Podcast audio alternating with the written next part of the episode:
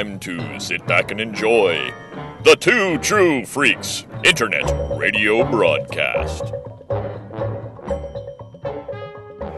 this city may not have the manpower it once did, but it has the firepower. Those stockpiles left behind by FEMA, the National Guard, we have it all. I know why you're scared. I'm scared too, believe me. But I recognize the trust you all placed in me. We've been through hell together. But you all know what we're up against.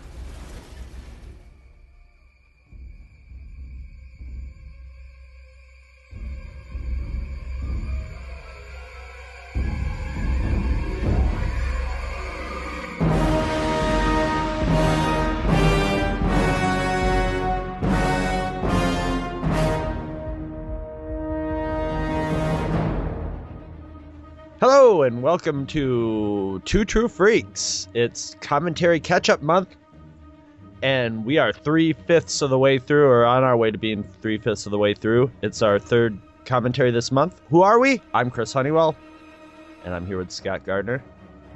Hi. And uh, one of the few times that we didn't get on the phone and just blab, blab, blab, blab, blab before we start recording because, man, I love monkey movies, and I have been chomping at the bit to get to this one.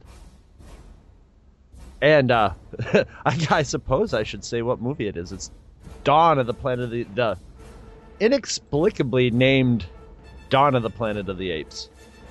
I know what happened to Tony Orlando on the Planet of the Right. Apes. That's what I want to know. Well, I don't you think with you you like naturally by the stories, it seems like Rise and Dawn should have their titles switched. should be flip flopped. Yeah. I know. I thought that and it's too. very yeah. confusing. So whenever I have to think of which movie is which, I have to think the opposite of what it intuitively seems like they would be titled. Mid afternoon on the Planet. yeah, of the right. Apes. You know, If it was one of those Brunch TV movies the that they.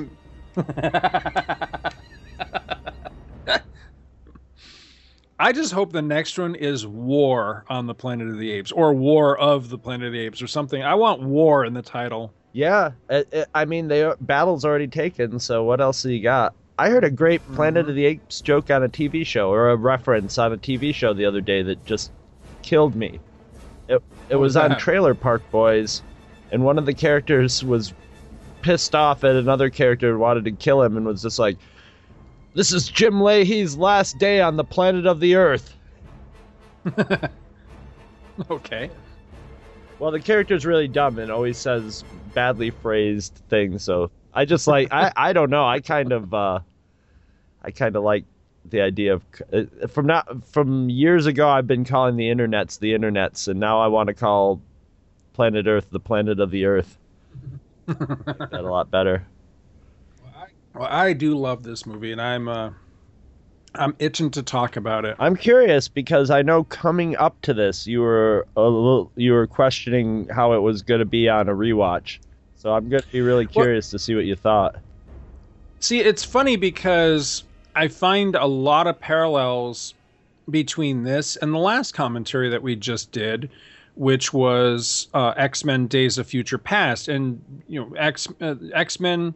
You know, we're doing these commentaries in the order that They we came out they last came out last year, the order that we saw these movies. So it, it's you know it's both uh, fitting and you know logical that we do them in this order because that's the order we saw them in and all that. But it's just it's so weird that I had very strong parallel feelings going into both movies and coming out of both movies because the the thing that that they have in common both movies was that I was really happy there was a sequel to the last installments, you know, X-Men First Class and Rise of the Planet of the Apes. I was really super excited, especially about Rise because that was kind of a sleeper hit, you know? I mean, that was that was that quiet little movie that you know, up until about Yep. the time that it was getting released, I'm not, you know, there wasn't a lot of scuttlebutt about it. There wasn't a lot of a lot of talk, and there was a lot of trepidation. You know, what is this? Is it going to be any Yeah. good? Is it going to match up with the originals?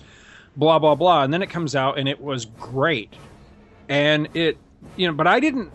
I didn't follow it enough to know how did it do. I just know how I felt about it. I loved it, but di- was it a success? Was it a hit? And it seemed like it was, but was it going to be just a one and done and that was it? And you know, of course, here we go. There's a, there's a sequel. Well, then going into the sequel, much like going from X-Men First Class to X-Men Days of Future Past, they changed the director, they changed the composer. And those are two huge factors to me, you know, is when they change the music Especially because keeping I, you know, I- movies continuous between the two of them. Know, to, Yeah. to have ca- capture the same feeling. And I, uh, you know, I, I make no bones about my love for Rise. I, I thought Rise was a fantastic movie. I, I really loved that movie. And you know, the the two things that I really contributed to my love of that movie, you know, beyond of course, you know, the special effects and the great story, and Andy Serkis's just phenomenal work on that movie with the motion capture and all that, was the way it was directed, and I loved the score. So now here was a new installment where they're changing those two major factors, you know, the, the director and the composer. You know, and I was really nervous going into this one. What I like? And then, of course, I, I I found out just before going to see the movie that um, James Franco was not going to appear in the in the film, and then that was kind of like, well, gee, you know, I mean, of course, the movie's about Caesar, but so much of that movie was Will's story too, and so I wasn't sure how I was going to feel about that. So, you know, that was my thoughts kind of going into the movie, and I'll talk more about you you know, of course, my watching it. reaction to it and all, you know, wh- while we're uh, wh- you know going through this commentary. But uh, that was kind of my my state of mind going into it. Well, I What did you think? Well, going into it, it I, I was pretty much in the same place you were because the first one was just we've had a whole spate of, you know, remakes. And I think people forget, but Hollywood's always made remakes from the very beginning. But lately there's just been a lot of remakes that have that sort of either they fall into either two categories, just total crap that nobody Right. cares about, or a movie that's generally decent but doesn't have but isn't you know up to the levels of the the original films but is a watchable movie theater movie and those movies usually like make a modest profit you know um The the reboot. reboot.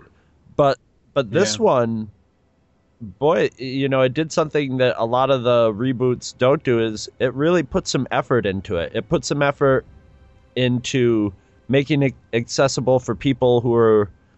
This sounds like the stupid talk up to the the first Abrams Star Trek reboot, but they really did make it accessible to people who would know nothing about Planet of the Apes or care nothing about it and might just have walked into the theater and Planet of the Apes fans.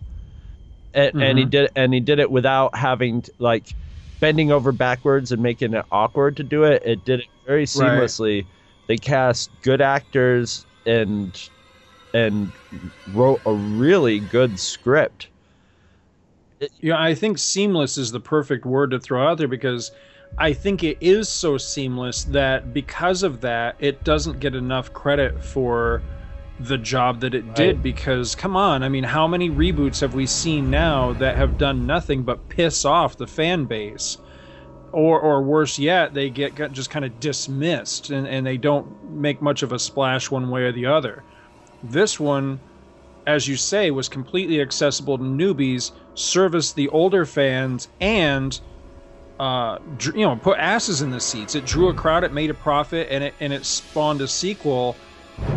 I mean, come on, that that's a huge feat in an era where that doesn't really happen. Yeah. So, I, I think you know, Rise deserves a, a hell of a lot more credit than it gets because, you know, I, I I wish that you know some of the other reboots that we've gotten, and you know, I'm looking right at you, Abrams Star Trek, had had ju- done half the job that Rise did.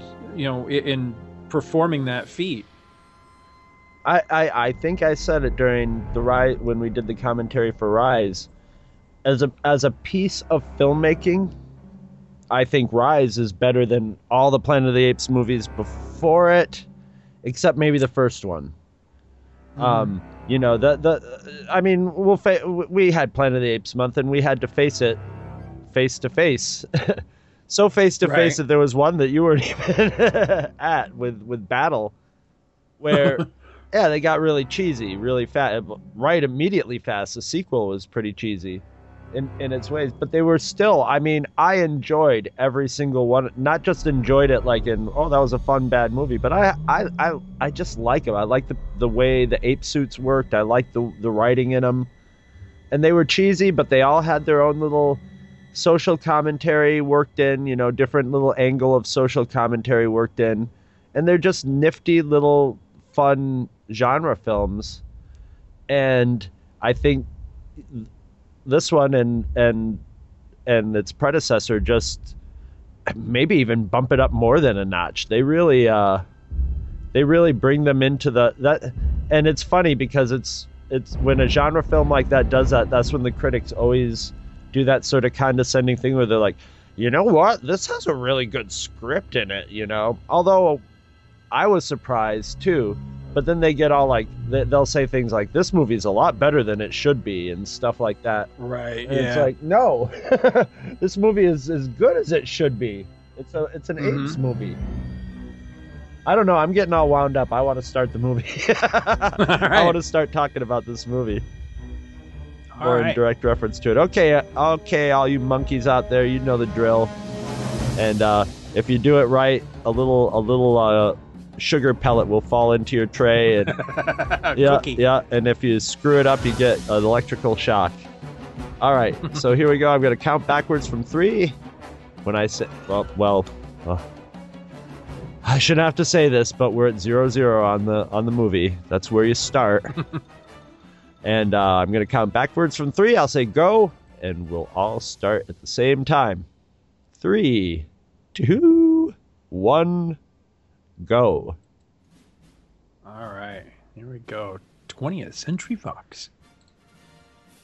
Should be 20th Century Ape for these movies, shouldn't it? That would be great if if um. Now it, it was MG. If it would even be better if it was MGM and they could have replaced the lion. yeah. That would have been even more fun.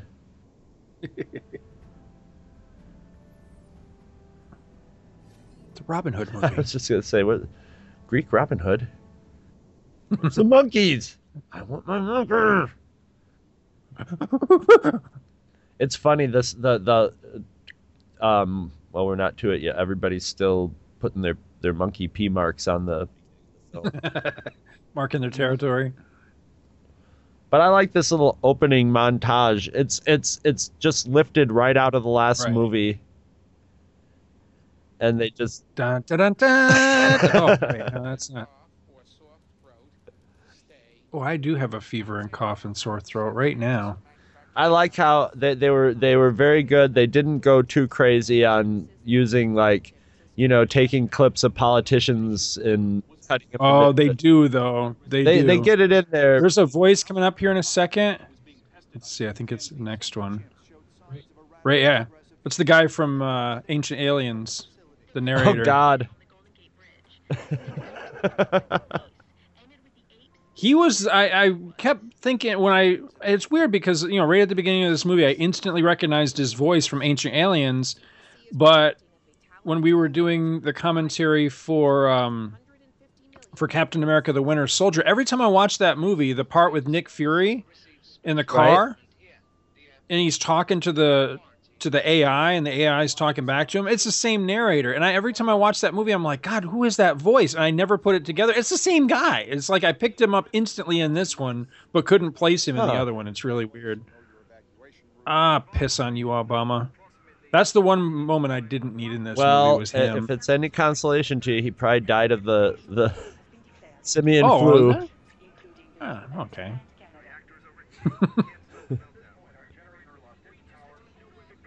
it's weird his wife. They should have used his wife. Ooh. and I like the the lights going out slowly. You can see him. You can see him. Everyone like just so, sort of blinking out, and then all of a sudden they just go out. It's just it's just a nice, grim reminder that you are in a Planet of the Apes movie. I didn't know what to make of this score when I first saw the movie. And when I first got the album, I only listened to it once or twice, and I was like, eh, I just don't really like this. But There are coming up for points- this commentary, I've been listening to it over and over again, and it's really growing. There are points in that comment in that soundtrack when we were in the movie theater that both Scott 2.0 and I were just like, ooh. Me. I like that weird, like moany sound. That's that's kind of cool. There's a couple of nice nods, uh, you know, to prior apes films in the scoring. I Yeah. think that uh, I really yeah, like. there are. Well, you know me, I'm I'm kind of goofy for monkey movies.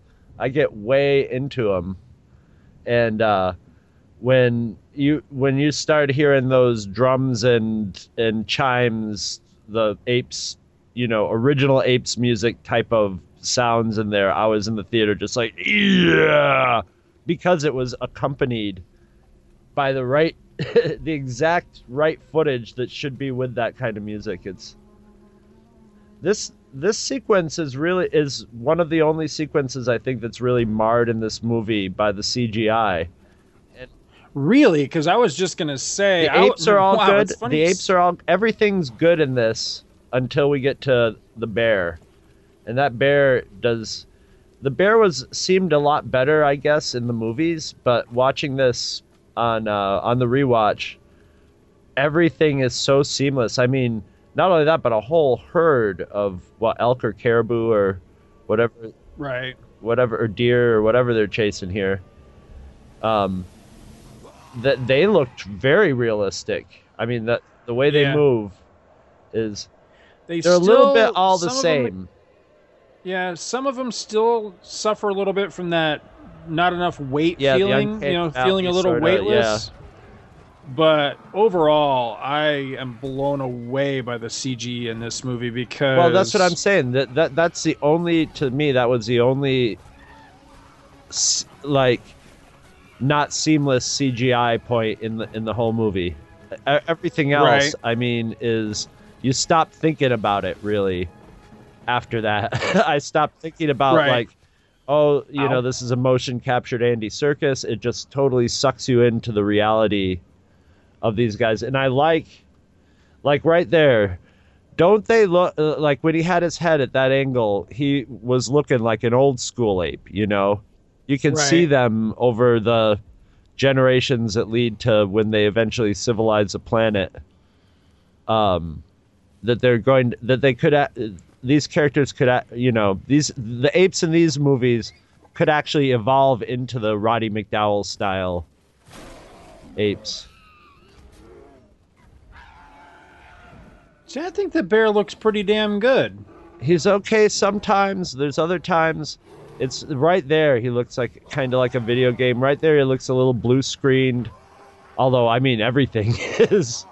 There, there, there might not even be a, a forest in, Right. this for all we know. I mean, stuff like vegetation is is not gonna is you're never gonna know if that's CGI these days. It's what it lives and breathes that it might. but the bears, I mean, the bear's not bad. Ow. Aw, poor Smokey. And remember, we got over the make. You the makeup was revolutionary back then, but you know, there was a lot of stuff that was in the old Apes movie that was just not realistic that you just get used No. to and accept as part of it. So a few seconds of CGI bear. I love how they also display emotion in this without Right. becoming too human, you know. They always have that sort of apes have that weird like they don't look each other in the eye that often, you know. And here they uh, these apes do when they talk to each other because they're doing sign language, but like I think looking another ape in the eye in the ape world is a sign of aggression. So they'll be talking and and stuff and just sort of looking off to the side as if they're disinterested. Like real Right. apes when you see documentaries on them, they'll be sitting there and one guy will be picking fleas off the other guy and the other guy looks like he's not even aware of what's going on. Right. that shot. I'm I'm a sucker for post-apocalyptic world when you have just grown over world and monkeys. So Do you think this world grew up a little fast No. though? I've- I mean, it's only ten years. yeah, it doesn't. It, that's how it that that's how it goes. Uh, with nobody to maintain it. Uh, there was a uh, I can't remember what stupid channel it was. It was on a channel that shouldn't be stupid, but it was on like the Learning Channel or something. You know that usually have those cheesy documentaries, and they had one that just sort of where they said what would happen It was after yeah, man. yeah, and it was Yeah. basically it was basically this scenario. It'd be like, what would happen if you know, just civilization, not just civilization stopped, but humans were not in the equation anymore. What? How long would it take for Right. things to? And one of the things they actually covered in that was um, dams, and they were like, well, the dams will keep working for you know twenty or thirty years, but you know the only problem is they'll get stuff clogged in them. So maybe that was part of their research when doing this movie. Could be. And I love that the the orangutans are being established as a teacher sort of Mhm. cast, the the the intellectual cast.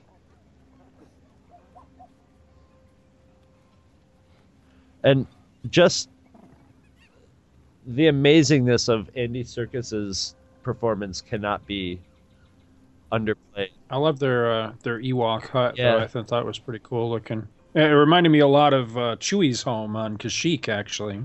and I like that um, they're evolving decoration for certain. I'm I'm assuming these are probably like nursemaids or or you know the witch doctor equivalent. But it's amazing how they can take, you know, you have this a whole bunch of apes, and you can always know where Caesar is by his body language, by his face. It's you, you're never like, okay, which one of those apes is which? You know, you have to know which ape is which. They make they're they're very good at making it clear, without being, you know, let's put a red hat on Caesar. I wonder if that's part of the reason they have them painted. Mm-hmm. You know, so that they're a little more distinguishable. Yeah. And I like that he's a sort of skeleton. He's given like skeleton hands and a skeleton chest. That was the quickest birth in the world. That was just like a watermelon seed getting spit out.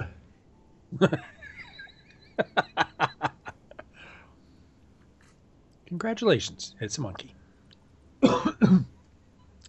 His son always looks very weird to me, and I can't quite place It why. almost he has an uh, almost like a a bit, and I think what they're doing is trying to say that show the slight evolution. He's got a just a more human face. yeah, He almost looks Yeah. like it reminds me of when I do photoshops and I'll put our face on ape heads and stuff. You can sort of see a little superimposition going there. And I also think that helps distinguish his character as I love I love that that sort of laugh and this Yeah. whole Oh, conversation this- is great. this this scene's one of my favorites in the whole movie because I was so glad that Maurice was uh, was back and going to get a, a good role. I like that he only speaks once, but when he speaks, I just I cheered in the theater when Maurice finally spoke. I thought that was awesome. His CG is fantastic because Mhm. the Orangs have that that fleshy thing around their you know that flap around their Right. eyes, and they just capture it. Per, I mean, it looks. It looks real. Well, it looks like that that I- spongy, springy flesh. Well, if I remember right, I think Maurice was the the thing that we were most impressed with CGI wise in the first one too, and and it carries right on to this one. He's still the most impressive one to me. I love this the facial expressions. This whole conversation is just this is I have to say, I don't know, this might be a little scandalous with you. I think this one surpasses the first one in a lot of ways.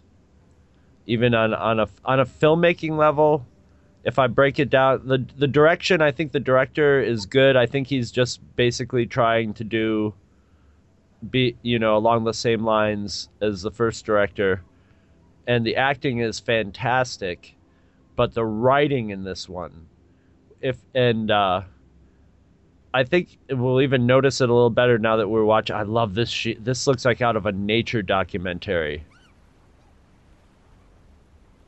This reminds me of you and me down by the Black yeah, River. exactly.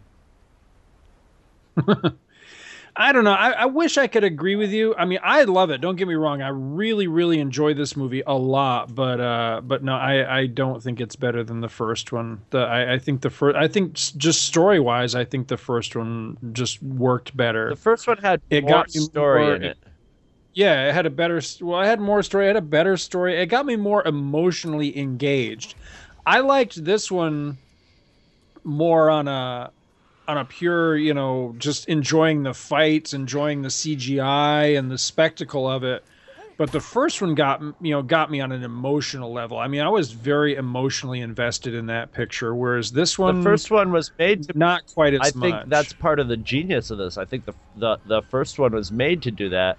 And one thing we were talking about at the end of our last documentary is how we were saying, and we were both had just seen this in the theater, and we're like, ah, I wonder what we're gonna think coming back into it. And we were saying the reason that we thought that it wasn't quite as strong as the first one was a lack of compelling human characters. I think that was purposeful in this one. I think they didn't give us a James Franco or a John Lithgow. They gave us sympathetic human characters, and they're decently played here. They're decent characters, but they're almost purposely bland. The the script to this is so insanely, unbelievably lean and mean. I it's it's a, it's an exercise in simplicity, a, a simple plot.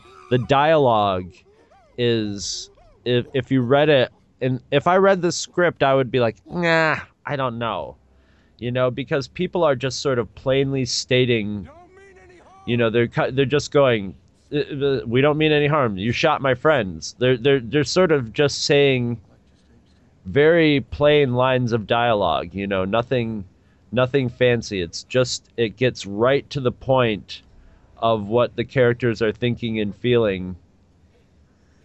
And I think that's perfect for this kind of movie. It's that I I think it makes this this and the last one for different reasons will will um, stand the test of time like the original Apes movie for that very reason. For not trying like this one really doesn't try to like you neither of them you re- didn't really have to think too hard to figure out what they're trying to say you know? And being planet of the apes movie they're saying something you know about human nature and usually in a dark in a darker context. And both of these movies understand that and and show it. Th- th- this movie is just a pure illustration of, you know, how. It, well, we'll get to it at the end because they, they come right out and say, you know, the, the basically the thesis of the whole movie. But I love how it's like you have your human character. I can't even remember the guy's name. He's so generic. And you have Caesar, and they're both, you know, the kind of person that's curious and you know like he he's fascinated by the apes and and caesar's fascinated by the humans and you know there's just so many parts in this movie where both of them Wait a minute, that's a continuity arrow. Didn't didn't Magneto tear down that bridge? oh he put it back in the Oh, post alright. post post credit scene that they did i like that i like the little music. revisit to and the music now, did you say that you did or did not read the novel that's set between the two movies? I did not. You you really should I read that because really I mean, knowing how much you like these two movies, I think you would really like the novel because I loved it. I thought it was great. The novel focuses very much on Commissioner Gordon here, um, and his character kind of sets him up in that book. You see, so you're a little more emotionally invested in him in the movie if you've if you've read the Yeah. book before going into the movie, which I did. because in the Um, movie, I liked it. to Plus, me, he's like not really as much of a bad guy as just kind of a little bit of a dick. you know, See, I didn't. I didn't really see him as the bad. To me, the bad guy was Carver because he Yes. just can't let it Right. go. You know, he's just an asshole through the whole thing. Yeah. I didn't really see Gordon as the as the bad guy until, you know, he tries to take them all out there toward the end, and I thought that was kind of one of those slightly out of left field kind of things. You know, I mean. It's not completely, you know. It's not like the Prince in Frozen, where it just comes like you're just like, what? well, this but it it was a little bit because he he suddenly goes from you know let's try to work with him to not let's just yeah, wipe them all this out. movie. Su- the one thing this movie suffers from is there's a lot of the pro- the problems in this movie could have been solved just by having a little talking to. You know, if if if when uh, when the characters go to meet each o- each when he first comes back to meet Gary Oldman and stuff, he needs to sit right down and say, "This is what's going on," blah blah blah, and it would have if he he would like when he came back from the apes village the first time, he could have said, "This is you know what happened. There was a misunderstanding with this," and just generally caught him up. And Gary Oldman seems like an intelligent and sympathetic enough character that he go, "Oh, okay," you know. But it, it it's it's a Planet Apes movie, so it can't. I mean, the thing about this movie is this movie had to live up to the trailers, which were crowds of humans being corralled by apes on horseback. I remember when the, those trailers came out, we were just like, "Oh yes, here's the stuff."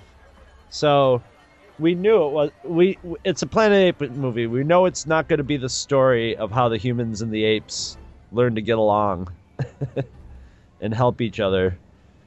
But it, it's very interesting how they they play it out. They don't play it out too black and white. And I love their freakouts too. It's funny. You were just saying you just watched uh, Greystoke again, so I'm gonna have to watch that again Oh, now dude. too. You, We totally got to do that because I'm telling you that movie held up really well. I put that on the other night, intending to just you know just watch a few minutes of it because it had been a long time since I watched it. My wife came in the room and she's like, "What are you watching?" And I'm like, "Just watch it for a minute." And she's like, ah. yeah, then Christopher Next thing you Lambert know, comes in in a watched the- and she's like, "All right, I'm down for for a few minutes of this." We wa- we ended up watching the entire thing. Logan loved it too. He thought it was really good. I wondered how it would appeal, you know, to to you know a, a young kid. You know, I think he's about. never I think he's it. about the age that we were when it came out. So I think he would like it. And the good thing is, it's a he did. period piece, so it's not like, oh, look at their hair. you know, they got the cheesy '80s hair. It was it was the 1800s, so Right. it, it it's gonna at least visually stand up, probably. No, it, it holds up really well. And you know what's funny is that what I was wondering, the thing I was wondering would it hold up was the fact that the apes in that movie were Suits. all people in suits, in costumes. And so I thought, eh, you know, after seeing something like this, that's so incredibly believable, that's going to look just cheesy and dated. And it doesn't at all. Rick Baker's Rick Baker knows his apes, man. Yeah, it, it holds up incredibly well. see this whole this whole conversation between the apes well they're apes they're they're a little blunter than humans but it's it's there's no wasted dialogue you know there's there's not a single line that doesn't you know just put forth the idea of what's in people's heads I liked Yes. this part right. This this is a good time for me because I was trying to think of when would be a good opening for this. This is a good time for me to uh, to give you kudos, man. Because I don't know if you remember it or not, but you totally called it way back when we were talking about Rise, w- well before this movie was even a gleam, I think. And you said that you could see in the, you know if they make a sequel that the- it would be Koba it would be Koba versus Caesar. And I was like nah they won't do that. And you were totally right. I I did not see that. All right now listen to this right here. Right there there's that ding ding Yeah, oh, ding yeah. and This this was a part of the theater I was really takes me back Oh. to see the movie that I find this one to be closest to is Conquest. Mm-hmm. And the scoring in this part, I think I've heard it a lot of people saying that the score feels like a throwback to Jerry Goldsmith. I think that this is actually a, a throwback to trying to remember who the hell yeah, scored it's like second or it's basically second forget. or third generation Jerry Goldsmith. Yeah. it's somebody else's Yeah. interpret. It's somebody else's interpretation of somebody's interpretation of Gar- Jerry Goldsmith. Exactly. That's fine by me. That when when that that shot uh, with that music, I was in the theater just like yes. Yeah. And and here we are. We're 22 minutes into the movie, and they're ju- they're just not wasting any time. And then we've already got that lineup there of apes. I want to say it's Tom Scott is the guy that did. That sounds did, uh, right. Quest, but I can't remember. I gotta look that up. was it Tony Scott? Maybe it's Tony. Let me see. I'm gonna look it up real quick because I, I know I have it, but I don't listen to that one very often because I just I just don't really I don't really care for it. It's very Tom Scott. Yeah, it is Tom Scott. Did Conquest. But there, there's moments in that score that I think sound a lot like this. Of course, this is Michael uh, Giacchino, who I like a lot. I love it. Caesar's got his his war face on. People's hair's There's a little are is a little too nice for post-apocalyptic. Well, that you know that I've noticed that a lot lately with uh, with TV shows and movies that are set post apocalypse. It's Yeah, like that- you know the, the evidently the hair dryers are still yeah, working. no, it's because they got they got they got people on the set that are makeup people that have that have to that feel like they have to do everybody's hair right. I that that was that was Well, my only that was my big complaint of all we were talking about this movie. Last one was Beyond Thunderdome. Was everybody had nice poofy '80s hair in that?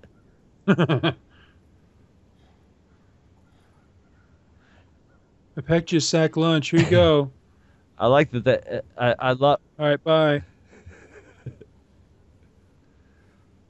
Yeah, but the women don't have like bushy eyebrows or hairy pits or hairy Right. legs or anything. It's like, you know, all the guys have scruff, but the women are still, you know.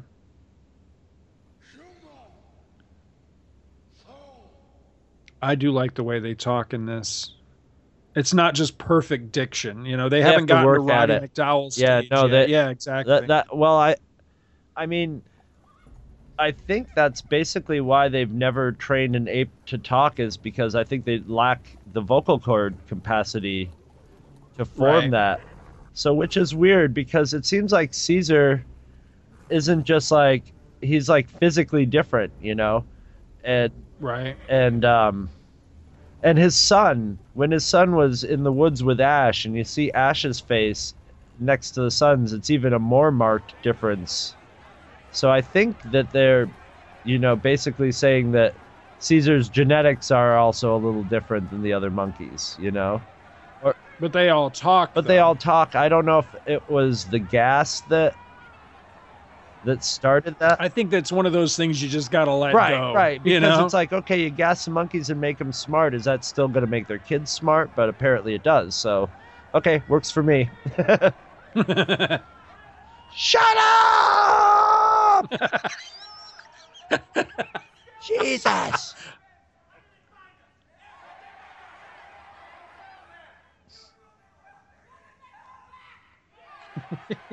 he's he's kind of wasted in this movie. I think it's not he's it's not that he he's a great actor.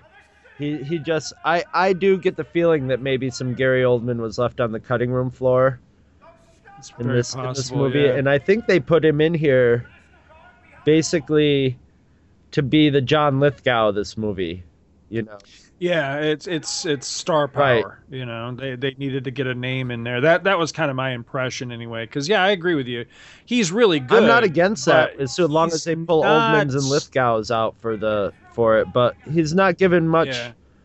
To at least he doesn't play the character as a frothing madman or a super bigot or anything. He's he's just basically a hardcore pragmatist. And and they I mean they really make the the writers really made sure to to like you know illustrate that his intentions are good, you know, all along the line. He's just a bit paranoid about the apes.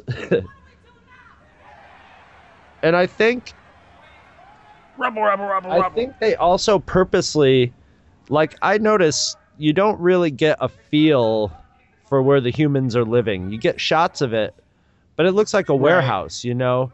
There's not a real lived in, there's not as much of a lived in real feel to it as the apes um, habitat. And I think they're basically trying to work the humans out of the you know making the humans less and less interesting and less and less relevant to this to these you know uh, it I there's a third movie coming out I'm pretty sure Oh yeah, and- yeah, they're working on it now. and yeah. uh and I would be very I, I wouldn't be surprised if there weren't like one or two humans in that movie you know what I mean or they might e- you know these might eventually end up I don't know if they go that direction. I'm going to be vastly disappointed because I I think the direction that they should go, just based on how the movie ends and the things that that Caesar says, that the direction that they really need to go with the third one is full out war. I think we well need to they- see, yeah they, you know, some mushroom clouds and stuff by the end of that movie. Because funny you mentioned need to- that, yeah. Because these movies are supposed to square up with the other movies.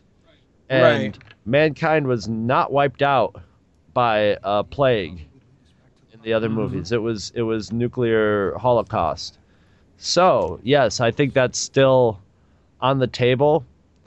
Why with such a low population of humans you would resort to nuclear weapons in any for any kind of battle here would be but we'll see you know we don't know what they what how they're gonna set it up Well, here would be an interesting thing: is what if it ends up that it's not the humans that set them it's off? the apes yeah it could be What if the apes set them off to take out the last of the humans, or what they presume are the last that of the humans? That screws up uh heston's mad men line speaking of which It it does. He doesn't but know, You've got to right. look at He it. doesn't. He doesn't. Yeah, exactly. He he doesn't know. When he left the Earth in the seventies, we were on the brink of nuclear war with the Russians. So to him, that's just how things played out. And I think that would be a a great way to kind of no prize the entire thing and still make it work because now, of course, where we're at, you know, now we know you know it's it's not going to be us or at least we presume anyway it's not going to be us in the russian you know currently in our state right now we are not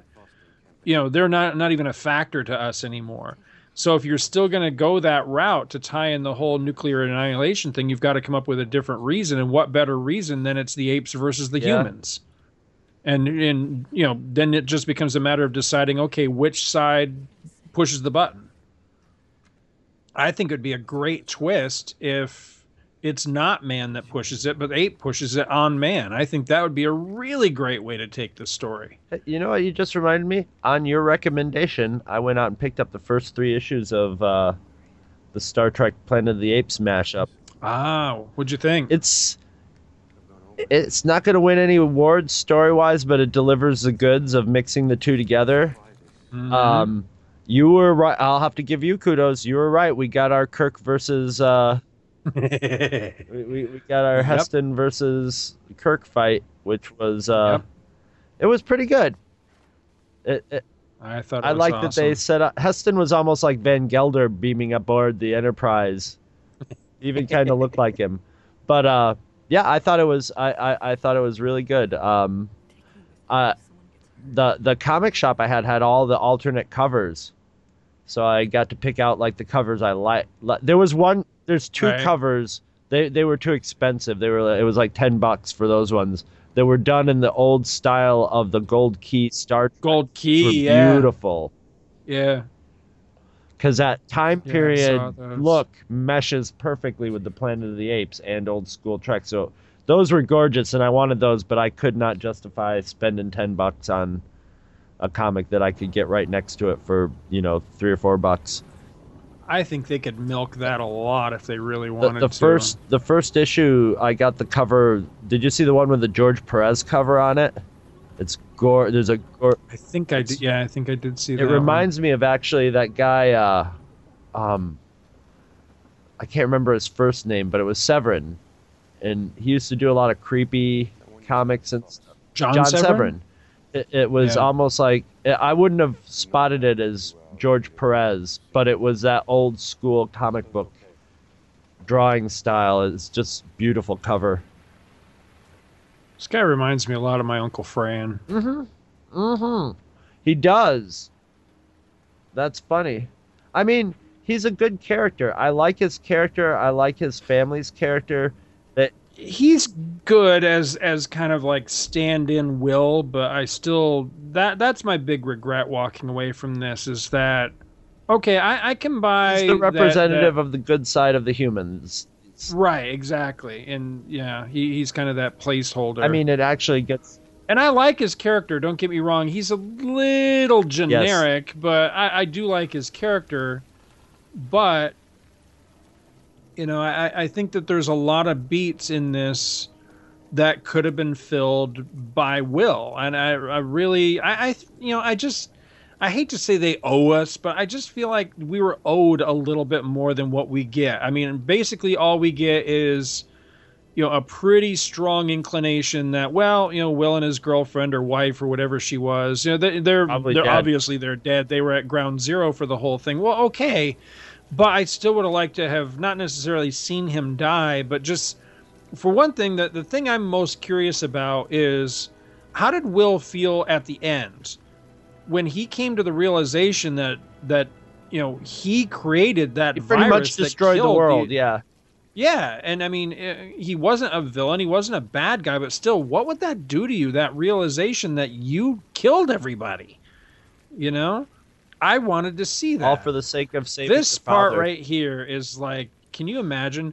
This this is the thing. Well, this is this is that seeing a scene like this, it's hard to go back and watch the original movies now because you realize how friggin' scary gorillas, really are. Gorillas will look at the size. That's a that's a actual gorilla size. Yeah, I would shit Gorillas my pants right about could, now. are like Wookiees. They could tear you li- literally just tear you limb from limb.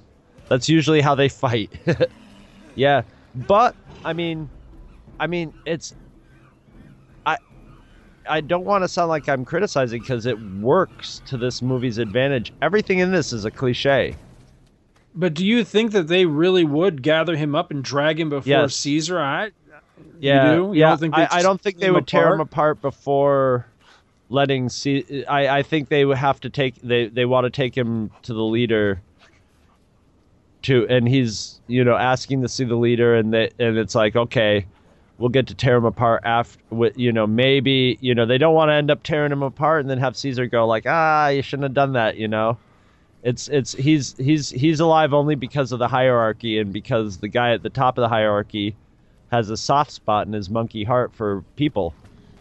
But he knows that. He's that's his character's got balls, but he like I would walk into the monkey camp because he's got he's he he gets it, you know. He gets it that they're conscious and sentient and that therefore can be communicated with whereas everybody else that just becomes the conscious and sentient part becomes their paranoia against them, you know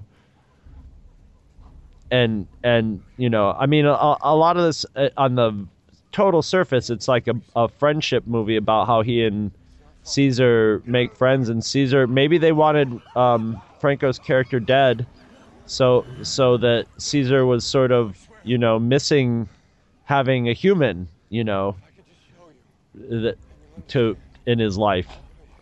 And this guy becomes you know caesar's human friend.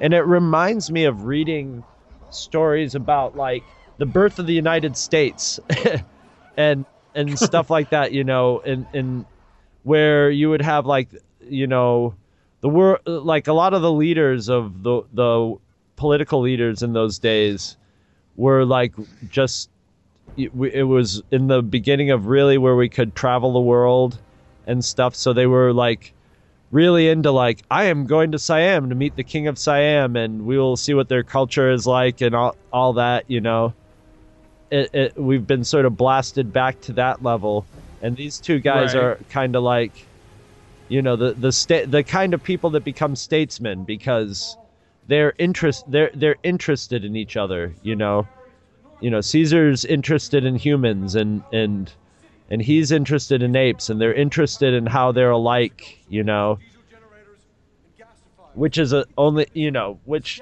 it, it just breaks down into a human nature play. I'm a little sketchy about that equipment ever working again. I like this look of all the apes are just like, yeah, whatever, man. Is any of this making any sense to you? I like that. Did he, ha- he Yeah. Yeah. I like that smile that he gets it. That no, uh, this is an intelligent creature I'm talking Yeah. to. Well, not just like just intelligent enough to talk, but like, yeah. yeah, he gets it. The thing is here is that this is the point where it starts to cross that line. And again, it's weird. This is a, a you know kind of an X Men parallel. It starts to cross that line to where you find yourself agreeing with you know, with X Men, it was agreeing with Magneto when you're supposed to be agreeing agreeing with Charles Xavier. In this, I find myself agreeing a lot with Koba, and I think you're supposed to be agreeing with Caesar. But you know, Koba's got a good point. You know, these guys get the power back.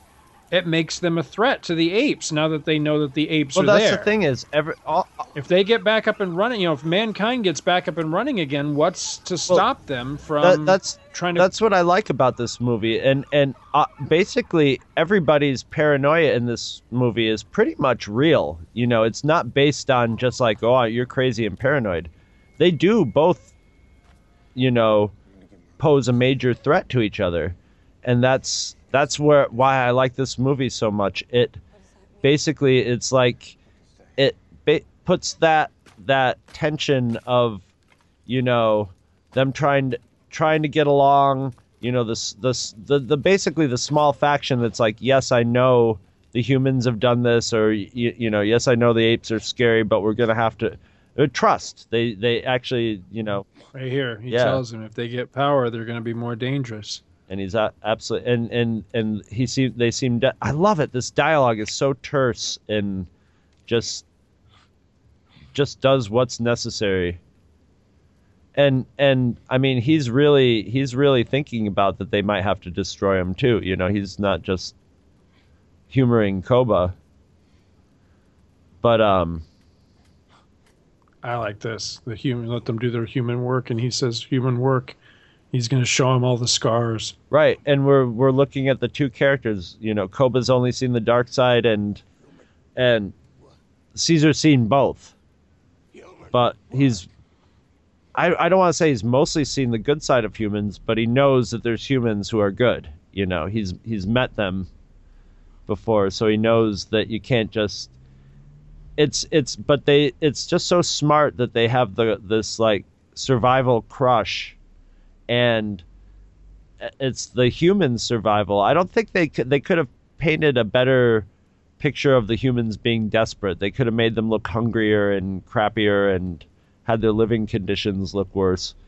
But you know, the humans are just they're forced into this into pushing this situation with the apes. They can't just say, "Well, can't go to the power station," you know, or so it's just this tension all the way through it. Once humans and apes meet, that tension is there and it doesn't go away. Well, that was the other really great story that the in between novel tells is Koba's story. asshole. Can you hear that? What? When I'm recording, somebody can't just beep their horn. They've got to beep it from one end of the block to the other. I didn't Oh, hear it. But uh, the uh, the novel, I'm trying to remember the name. I want to say it's called Firestorm. I think was the name of it. Uh, it's by Greg Keyes. It was a really good book, and it tells Koba's story, and it it's heartbreaking because he was just tortured by humans. He he never really had any nurturing or love or any. He was not a pet. He was just, you know, he was owned. Uh, he did let I want to say he was on a television show or something like that, where he was just you know he was a trained, you know, a trained monkey essentially. And then at some point, he ends up being given or sold or something to experimentation. That's, that, and that's a very common thing is is, is a pet Yeah. or a performing ape. That's usually where they end up. Yeah. You know, people have them for pets until they get to the point where they can't take care of them anymore, and then yeah, it's not like it, very few of them end up in zoos. Let's just put it that way. I I had a friend who worked in um, a lab where they did monkey experimentation, and it took a toll on him. You could you could hear him at first when he was talking about it. Eventually, I told him I couldn't. I didn't want to hear anything else about it. But you know, you could tell after about two years, they they put him into a different line of work because he started, you know, empathizing with with the apes, and you know they had wires in their brains and stuff like that and it was destroying them. And I guess uh, unless you're able to completely shut off from that, you only have a certain shelf life doing it. But ah, I just couldn't imagine it. I couldn't imagine it. In my logical mind, I understand the necessity in the name of science, but boy, and, and then when you read a story like that, it sounds like Dr. Rat, actually, by the guy who did the ET novelization which was from the point of view of a lab rat who was smart and was, you know, just walking around a ex- place where they experimented on animals and commenting on it. You sound sick. You okay?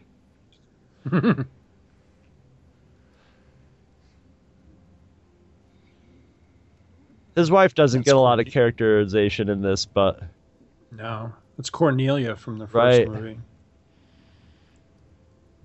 That's one thing that uh, this movie didn't do a lot of is a, not, not a lot of nods to the uh, to the original five movies. Although there are some nice ones here a little bit later. Yeah, not as much as as the first movie, but that's okay because they're actually they're moving in time closer to it. So the, it's funny. He's reading a Black Hole comic book, which is one of the bleakest and de- most depressing comics you could read.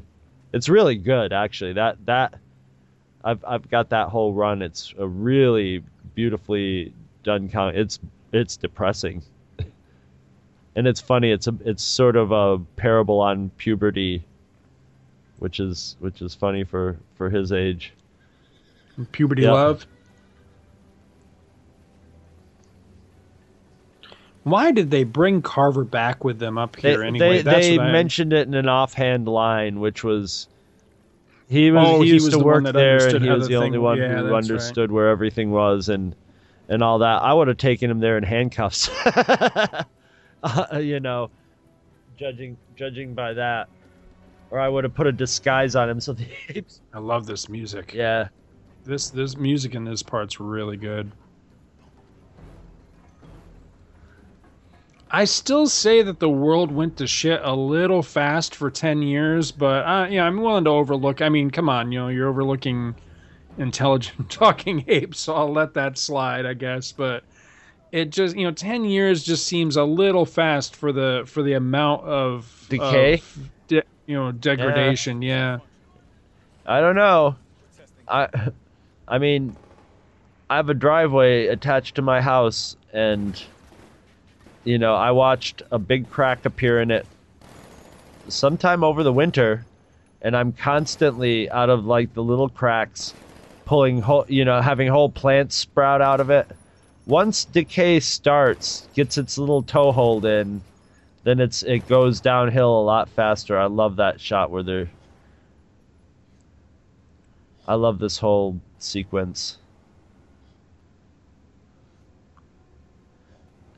And Koba, you can tell by his body language is just like you could tell he's like had bones broken and Right, yeah. he's just got that almost like he's got a bad back. Yeah, he's messed up. That's for sure. But you see, and and the thing is, all the stuff that he sees and uh, and stuff is is, I mean, it just validates both sides in this movie, right? You know, all through it, get all kinds of things happening to validate, you know, their fears against each other. What do we do? And of course, Koba runs into the two, you know, two bumbling idiots. Well, see, that's why he goes into the whole Yeah, and that's br- the whole monkey thing because he was to he be a- was you know just a trained performer, and I like that. And I I don't know if that you know without reading that in the book, I don't know that that necessarily carries over. You know. You know, if you get that sense that he was a performing ape. But this is awesome. It just goes. It's he. It's funny. He just knows. He knows human nature. So it's just like if I act like this, they will. uh They will react. You know, not in a friendly manner, but in a. You know, they. It, it's very easy to make them seem harmless to them.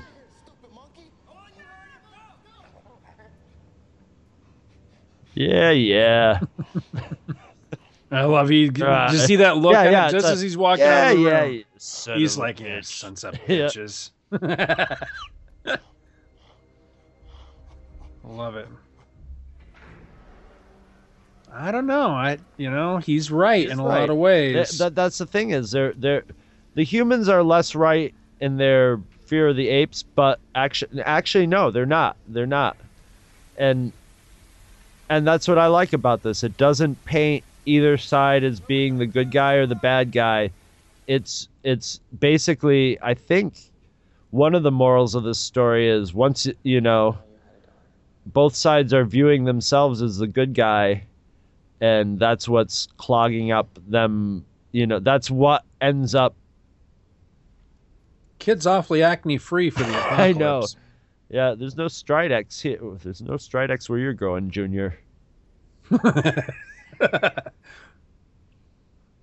well she's This is a nice scene, Yeah. though. I like this where they they finally kind of come together a little bit because you get the sense that he didn't really accept her in his father's life until this moment. the a, a lot of the scenes with the humans remind me of mild versions a mild uh PG version it's funny because it's a TV show a PG version of The Walking Dead Yeah, So these are, th- this is a very Walking Dead char- character Well, I scene for mean- me with two people who've survived just a horrible trauma where their loved ones died Right. horribly, and now I think that's a fair comparison because I mean, for the for the next little while anyway, any any post-apocalyptic thing is going to get that comparison.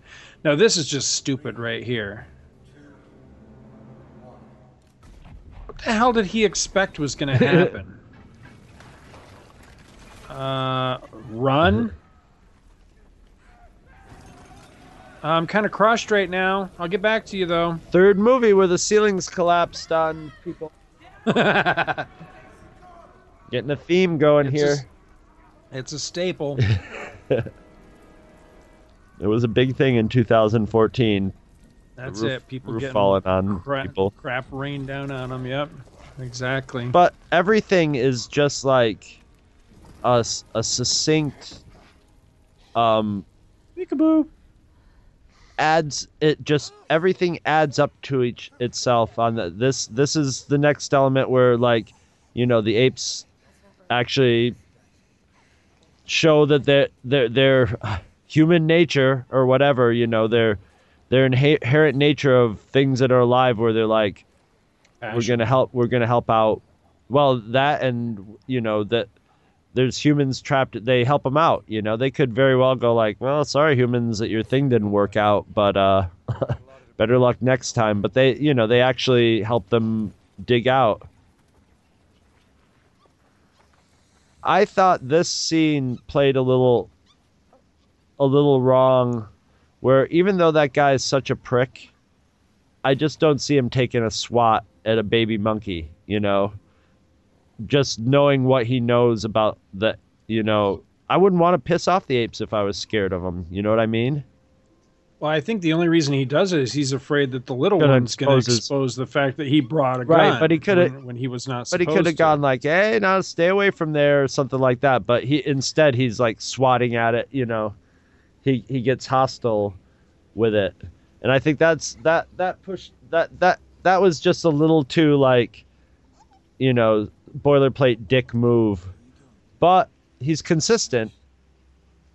And but I like how they show that like everybody else is like, wow, you, like everybody would be baby monkey, so cool, and he's just like, yeah. Don't let it touch me.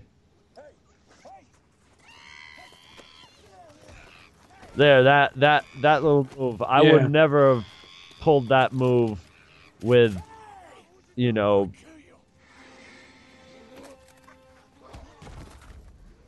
Ow. Don't, Caesar, no! No!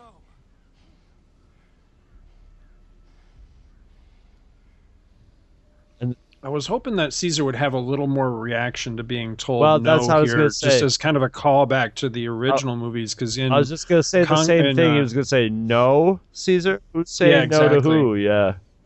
yeah, But no, Caesar's Caesar's actually takes the high road a little more than the humans do.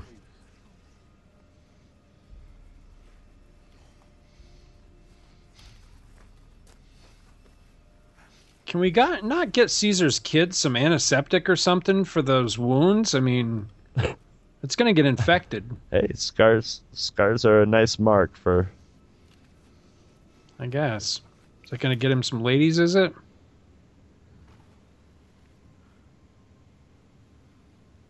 That was my favorite gun. See, if I were those guys, I would have been beating the shit out of that guy just to show the Mhm. apes that it's like, hey man, I think he's a dick too. Was his head all bleeding? It looks like it is. Yeah, it does, doesn't it? Yeah, Caesar slammed him pretty good. Yeah, they need to at this point. They need to just kick his ass. All right. I meant to point this out earlier. Did you notice the window symbol at their Yeah. camp? That was Caesar's window from the Yeah. first movie. I I didn't know if you noticed that or not. I thought that was a nice little uh, addition here.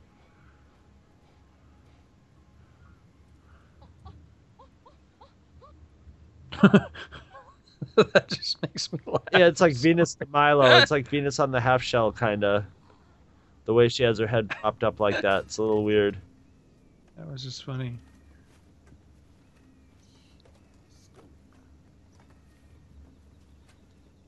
Why doesn't somebody take a poke at him? Fake Samuel L. Jackson there seems like he really liked it. he's he's the only one that like is he's the only one that's like, dude, you are an asshole. Sit in the car. Shut up. You're back here again? But I will make him leave. This. But that's what I like about this is is he and Caesar want to be buddies, you know. Caesar's Right. got to go like, "Whoa, what are you coming back for?" But they really, he wants to really just sit down and have a glass of wine with him and talk about human ape relations. Would you like a soda? Let's watch the game. Sorry, it's all diet. Damn it, stuff that lasts this long.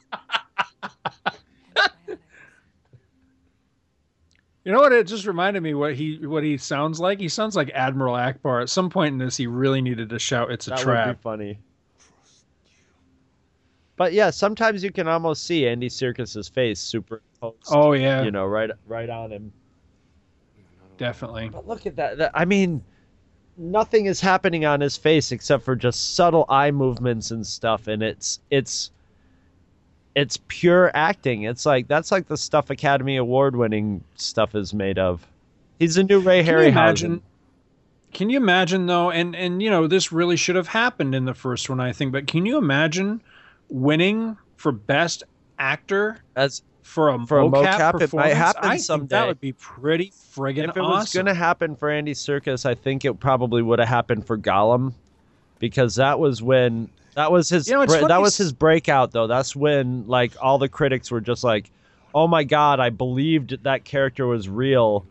and it acted. You know, It's funny you say that though, because I was ju- I just resisted the urge to mention Gollum before. See, that's the thing is I I never bought Gollum. I I did I, he just and it wasn't so much the the face or the acting is the the entire look and lack of gravity of the character. He felt very much what he was to me, which was a CGI character you know interacting with real humans. So I, he he never was believable. Whereas this i get completely lost Yeah. in this you know? I i don't see caesar as a cgi'd ape interacting with real humans. I see him as a he's a human he's an ape. He's right there with mm-hmm. them. I mean i completely buy into this okay he's getting a timeout i forgot Yeah. about that i still don't see why this guy doesn't just beat the shit out of him though i'm gonna slam the he door at you. to. That's what I'm saying. He would really.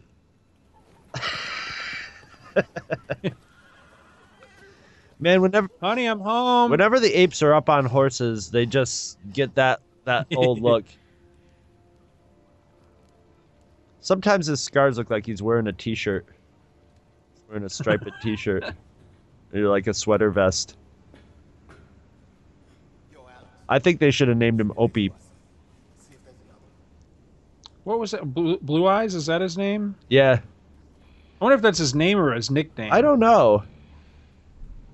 because I don't think they ever call him anything else. Because I, I think, I think uh, Koba called him Blue Koba's- Eyes there in that one and part. But that Caesar might have just been a nickname. have hu- uh, it's funny you would think koba would like pick uh ape name and like get rid of his human name that the humans gave him but maybe that maybe like stuff like blue eyes and ash are like you know like native american lines where they would say you know they would call someone you know who rode a buffalo rides with buffalo or something like that you know they they pick they name them after a characteristic or something I like this.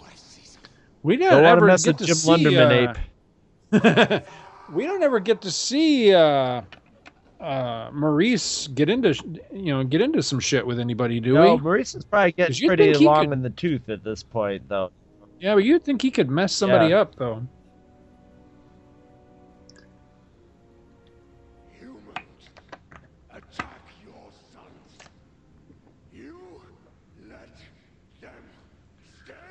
It's funny because another thing that this film does sort of seamlessly that I didn't notice the first time I watched it is the apes talk in sign language until a certain point in the film, and then it's just like, you know what? Let, let's just have them talk. Makes it a lot easier. Well, they they eased Yes. into it. They eased into it because I I think that even though Caesar spoke a couple of times in the first movie, I would imagine that there was probably still a little bit of trepidation going into this one and fully. Yeah, sorry. That's what I I get the same reaction that monkeys get when there's a monkey fight. I just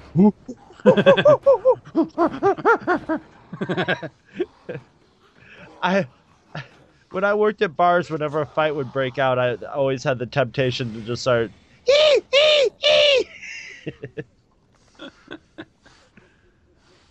See, you talk about emotion on the face, Yeah. man.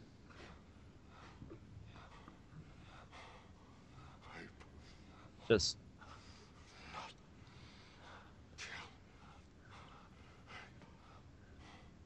yeah you just stick with that but this this movie as i said earlier it's a series of cliches and sort of s- like stock lines and stuff which is usually considered a bad thing but i think it is because most of the time people use them they don't use them right this is an example of like it's a genre film. It uses all the cliches of the genre, but it makes them it gives them a story to where they make sense in it. And it shows why we have those tropes in in in a movie. And I like I love this scene here.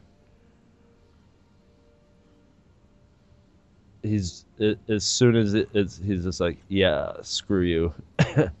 he's just out of there and Caesar's just like, "Uh oh." that usually was like when when somebody did the old hand touch like that, it was usually your word is bond. I don't think he's buying it now. Right.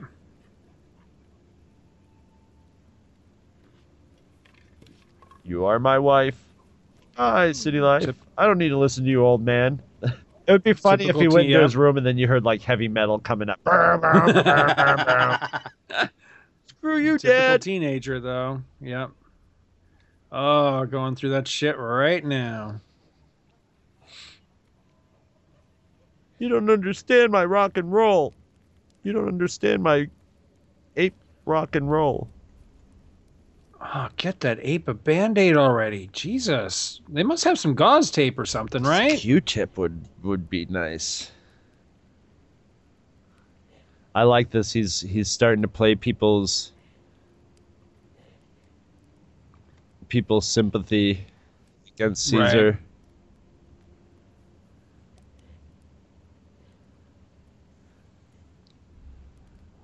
Yeah, look at him all thoughtful and Yeah, you certainly do. I like that Yeah. look. That's right out of a mafia movie.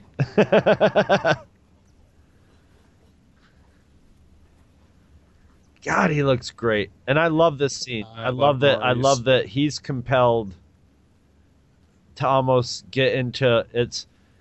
He's a teacher ape, but he's like, you know, now I'm getting an opportunity. I just, I love this scene.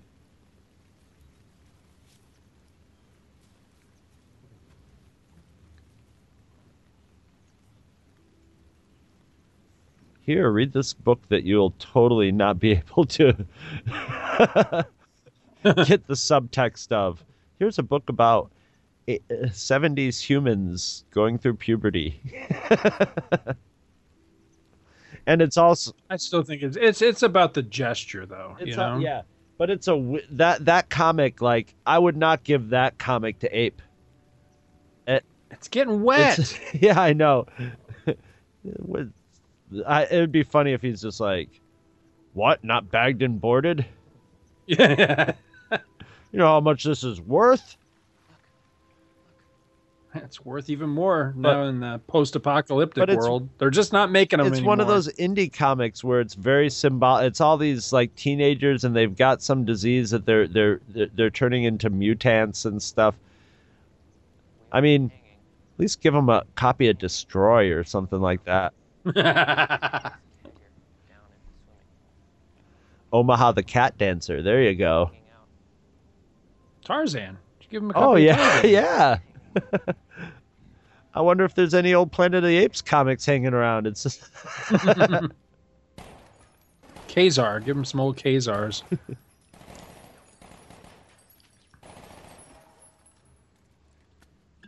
it's funny. This scene is almost kind of a replay of the other scene.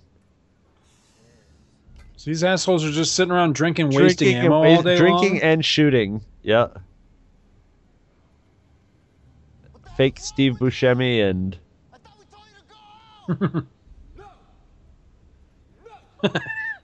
Stupid ass.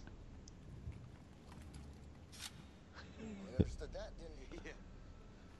Oh, hey.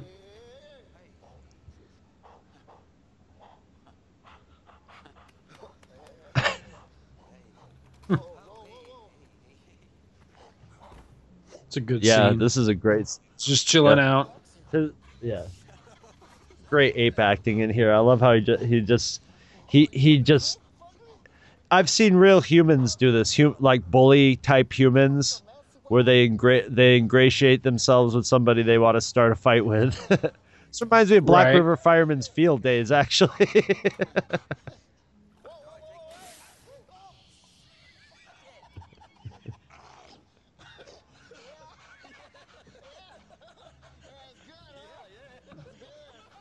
but I like it. He's not completely stupid. There we go. All his all his movements were getting more and more human like until he's Yep. Yep. He's just gonna waste him. and this is a play of the on the viral video that they used to promote the last movie where they had the people in like some rebel encampment somewhere and Ow. the apes come up to him and start playing with their guns and just blasting everybody.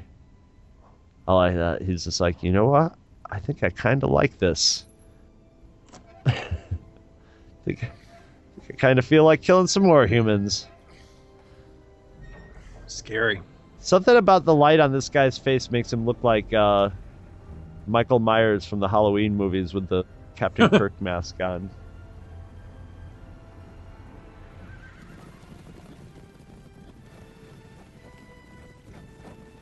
There you go. Ape on horseback with Yep. gun. All is well in the Oh, I world.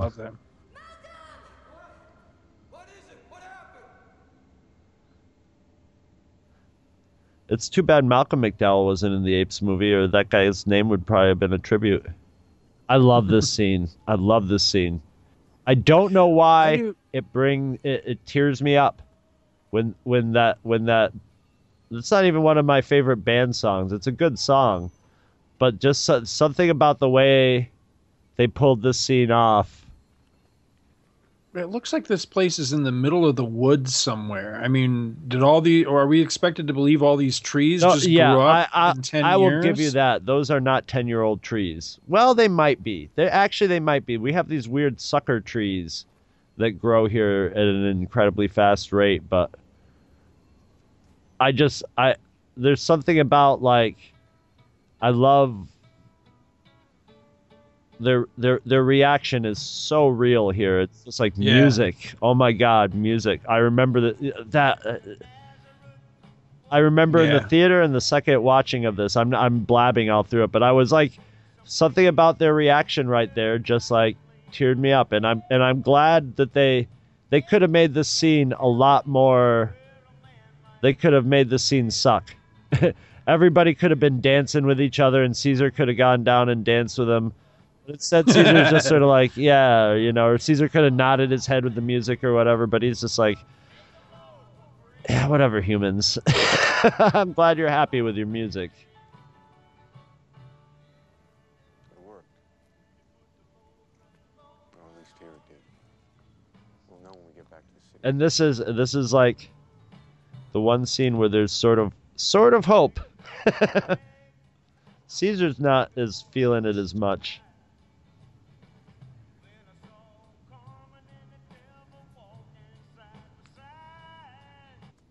It's a good scene. Yeah. I like that scene a lot.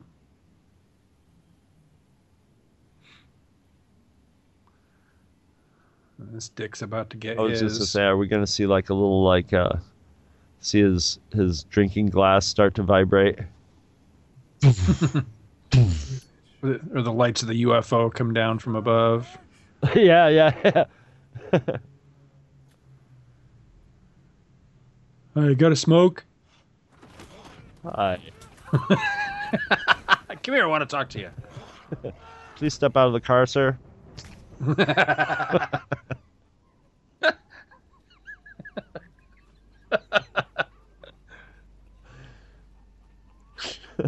Stop resisting.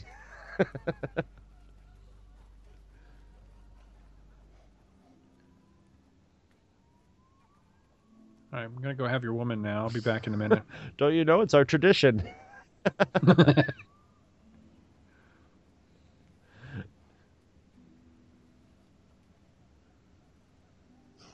It's a good scene too. Yeah.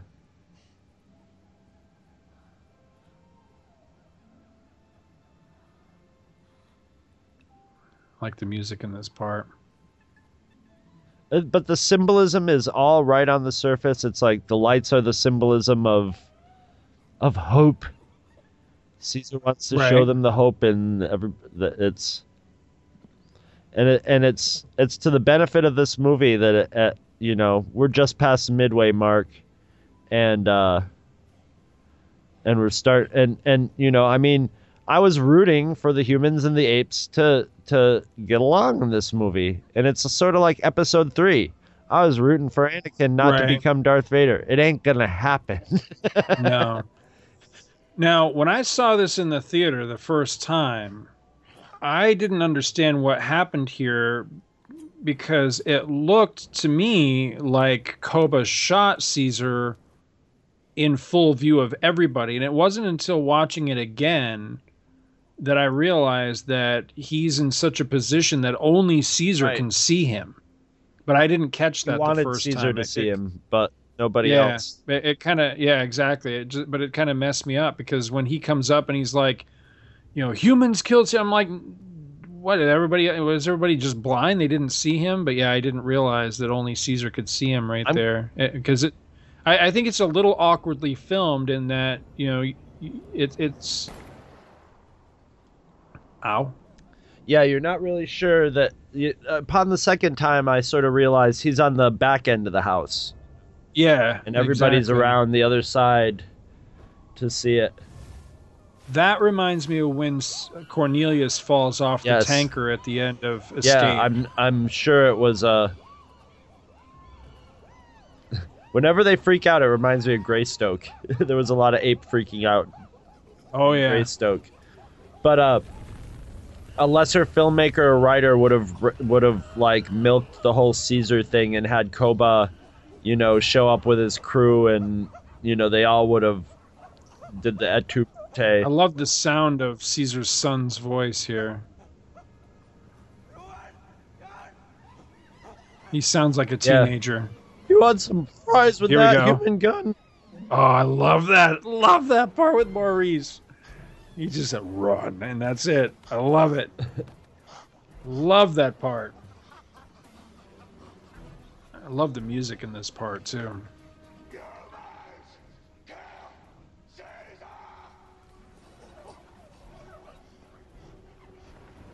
They're pretty calm about that big fire behind them.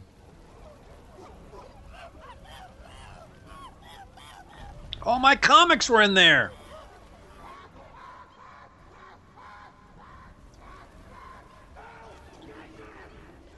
It's right in the middle of the film. This is the turning point. This is where yeah.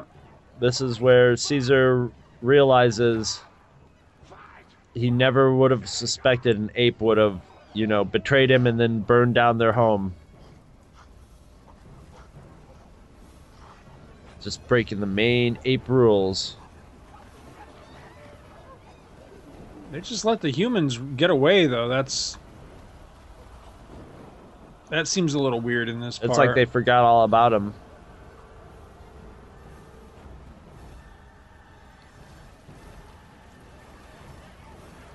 Ah, with that ah Ah, that is cool. the mu- and with the music, it's it's like Yeah. just just what you want.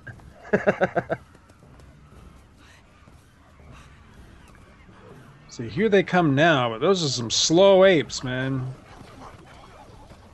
They had a little bit of Oh, a I head start, but hide out right here.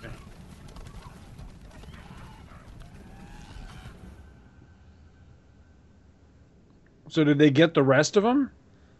I'm not sure. Because I was trying to remember what happened to the black guy. Did we see him again later? I don't think so. See this I don't think so either. So I wonder if they did get this him. looks a little like a Pepsi commercial to me. Everybody's passing around the Pepsi and partying in the warehouse. right. It's but I think they purposely did that. I think they purposely made the humans seem generic. You know, they purposely did not color in the humans so much because they know we as, as the viewer as humans are always going to, you know, they're slowly slowly putting us closer and closer to where it's coming from the ape's point of view, you know. hmm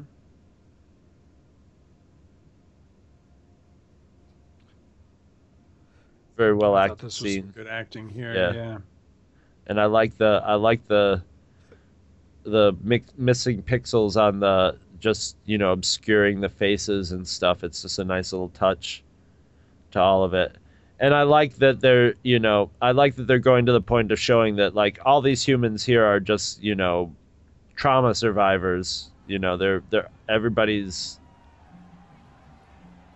just soaked with Right. pain, lo- the pain of loss but this this this looks like a downtown mall you know it's, Right. it's just a little too If anyone is receiving this message, we ask that you identify yourself and your location. Over. Or It looks like the bunker in Lost Yeah. or something. Yeah.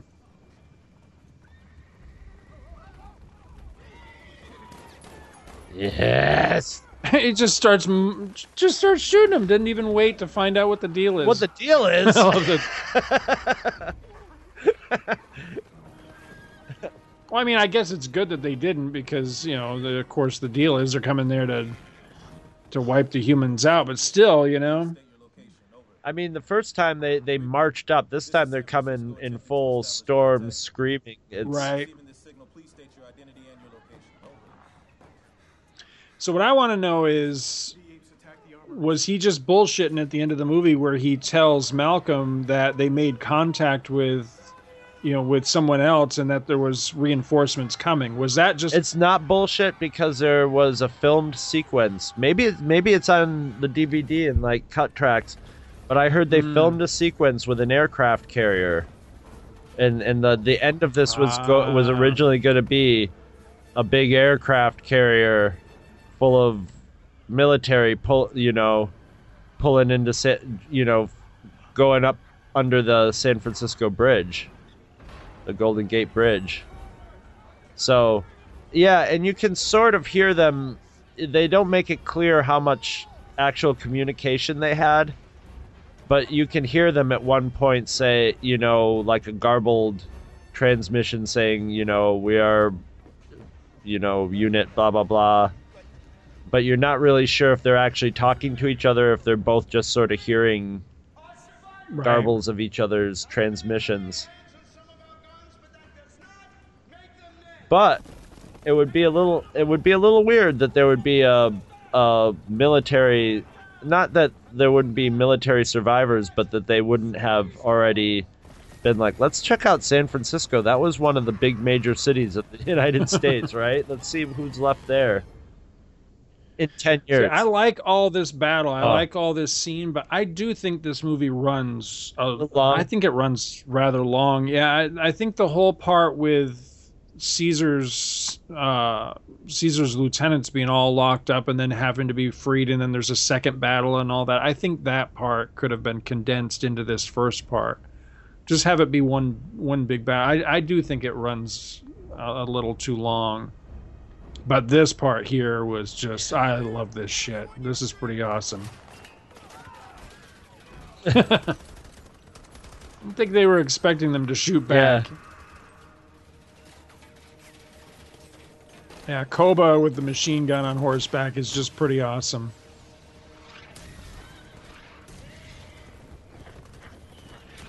That's great. What? Well, that's another thing is these days you don't have the excuse for not delivering the goods as much as you did in the old days. With, right. You know, like Battle of the Planet of the Apes. There's a battle in that. It's a few it's a few buses and It's pretty yeah, crap. the- not much of a budget. And and these days now that we've got the technology, you can deliver on a full out ape battle and they do. They Right. they actually give it to us, which is not what people are used to in movies. I don't know. Sometimes they do it out of like maybe be, of good taste, or you know, you only want to show so much of it. But no, they don't skimp on the ape versus human fights in this movie. The sound design in this is awesome as well. I mean, you can hear the the rounds, you know, hitting flesh, and it's pretty brutal. I, you know what I think. But in, in surround sound, this movie just sounds phenomenal. You know what I think. though. What movie did that was Saving Private Ryan. I think once Yeah. Sa- Saving Private Ryan came out, it was in that they they were like, you know what, we're gonna simulate what it's really like to be in a battle instead of just having, you know, the standard put twing sounds and and all that. Right. and the you know the the the and it's just been different ever since you know. Hmm we saw that in uh in the winter soldier one too. That had really realistic bullet sounds. Or i guess i don't know. I haven't been in many firefights lately so ah. Don't like to see the monkeys get burned jesus who is this guy with the horn i'm gonna have to go out there and put a caesar down on his ass I don't hear it. good It's not picking it up on the recording. That's good. Of course, I got the movie up pretty loud too. So There's someone just laying on the horn outside. It's St. Patrick's Day when we're recording this, and it's about that time. People, well, I, I saw people lining up at the bars here when I was going to set up for this um, church garage sale that I was at. At I, I, I was outside at eight o'clock in the morning. Stage. oh, this part's brutal. That's the trolley car, by the way, from the Oh, first really? movie. Oh, Well, it was. Oh, Mr. Rogers will never be the same. But yeah, I saw. I I love that look he gets. Like, oh yeah, I need me one of those. Oh, those the scenes of the bodies flying up in the air are just insane.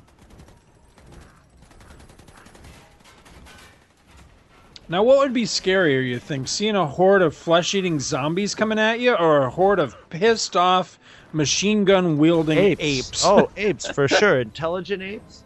At, at least zombies are, uh, you know, dumb as rocks. This is a wonderful, wonderful shot. Rah! But it just give. Oh, it's just so Just brilliant. spinning. Just gives it. you the whole panorama. It's just wonderfully. Yep. Yep. and now we're at full, full circle. I love it. I love it. That is great. Nicely filmed. Marking our location, please. We need help. We are under attack. Hello?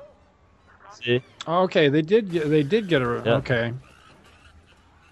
I missed that and, before. and they basically left it on. This guy got run out, just like we we just got attacked.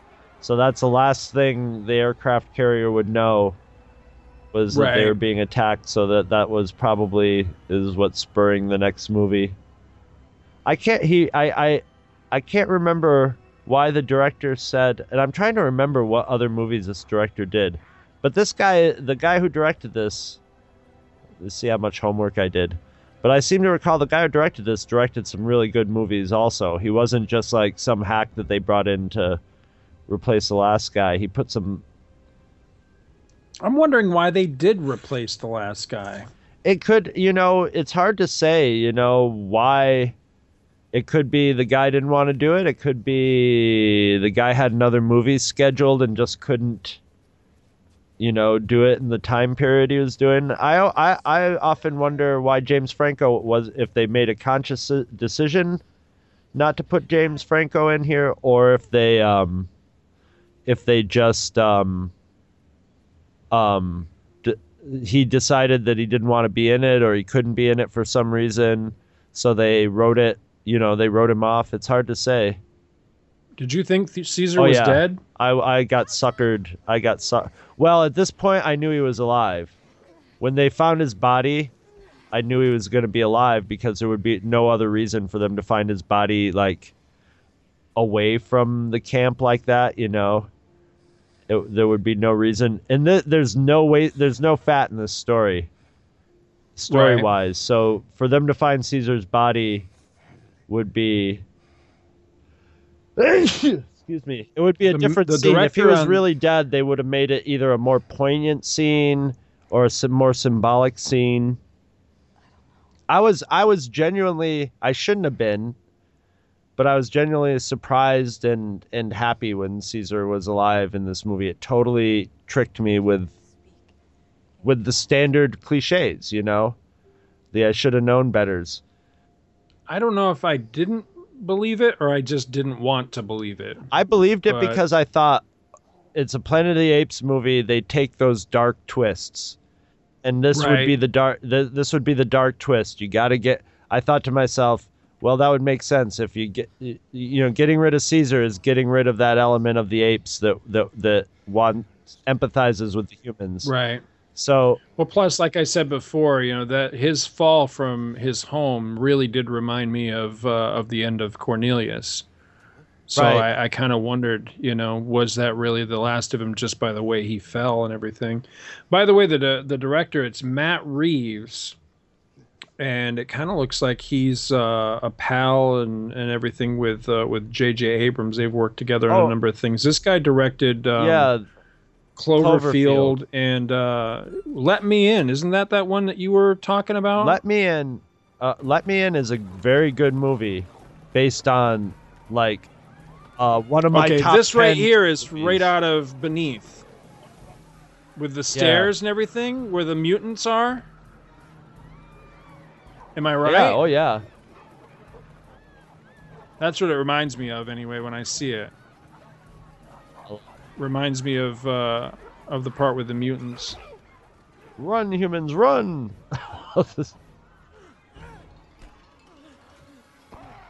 I'll take that.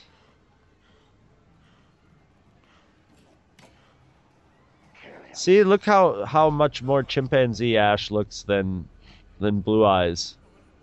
Right. Right. Blue Eyes has Blue Eyes has that flesh color that the, the, the original Planet of the Apes had on their, their snout and face.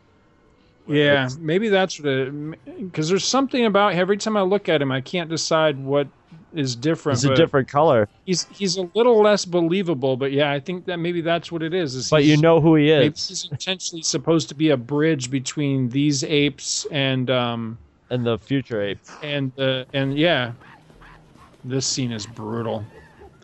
Now, what I want to know is where's Rocket? Because I would think Rocket'd be pretty pissed about this because this is his Right, son. right. Well, Rocket could be off fighting somewhere else, you know? Right. Ow. Caesar. God. I think this is the point where Blue Eyes Yeah. starts to realize, um, yeah, okay, well, But I like that Caesar was like, we started this. I like that. I like that. That's that's a great Yeah. shot with the flag. Well, this is what this is what they awesome. this is what they teased the movie with. And I remember you and I were actually kind of pissed off when we saw this because we were like, "All right, man, how are you going to live up to that?" You know, it looked like it could have possibly been a scene maybe out of context if they were like going to say, "Hey, look," because we've been fooled so many times. It's like, "Ooh, look at that scene," and I was thinking to myself. Yeah, but it might just be like a scene where something happens and it looks like that's happening, you know.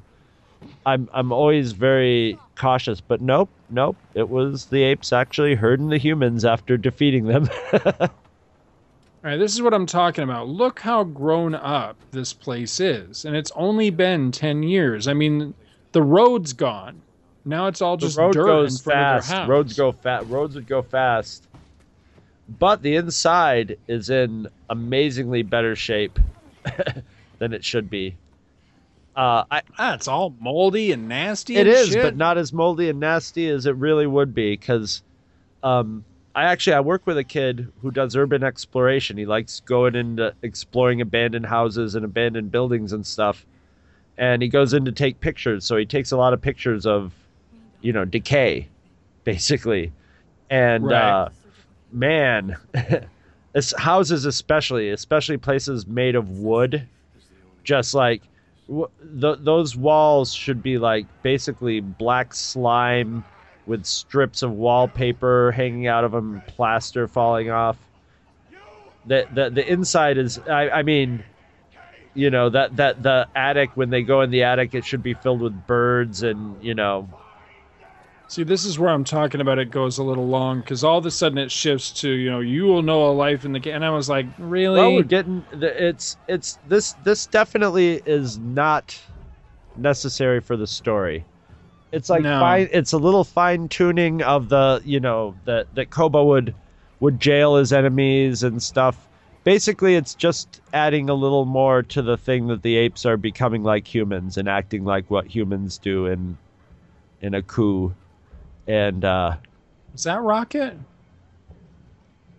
Is that Rocket there next to Maurice? Oh, that would make sense. I think it is. I think they mentioned that that uh, Maurice and Rocket are, when when Caesar asks Blue Eyes, where, you know where they are. I think he does ask after Rocket. It's not a serious criticism. It's just one of those things I notice whenever I watch the movie, you know, the decay of the world and everything. But I do like the way it I do too. Because I, you know, I'm much like you. I'm a sucker for post-apocalyptic movies. I, especially when they okay, here's the other nice little nod right here. Yeah, This also takes me to, especially right Yeah. there, it takes me to Beneath. I, I personally, I, I know it would be hellish, but I ha- I also like have a romantic idea of how fun it would be to live in the ruins of society. Oh yeah. It would actually be awful, and I would probably die very quickly. But in my in my nerd mind, it would be fun. If it was a little more like, if it was a little more like um, Burgess Meredith's Right. situation, then yeah, you know, time enough at last kind of thing. But if it was like this, where it was you know intelligent Apes trying to kill you. or Yeah. or you know flesh eating zombies, then yeah, no not thanks. so much. I'd like to be left to peace and left to my own peace in the post-apocalypse. This reminds me of the movie Children of Men, where they had this one long extended shot of somebody running through a a building with with a battle going around, just you know, just happening all around them. He he really is very lucky to run into Blue Eyes out of all the out of all the apes. There's a there's a bunch of scenes in here that remind me of uh, the the movie Children of Men. Have you ever watched that? You know, that was all one. It was all one shot. Yeah, That was pretty That's- cool. that's yeah, some- I didn't even notice that until you said some that. that's some really uh that's some really hardcore planning it to do stuff like that. Chewbacca. Oh, sorry, no, it's not. Chewie. That would be fun if there was a running gag in this movie. of Just Chewie. Chewie, is that you? I love the look on his face. Not his, the monkey's face.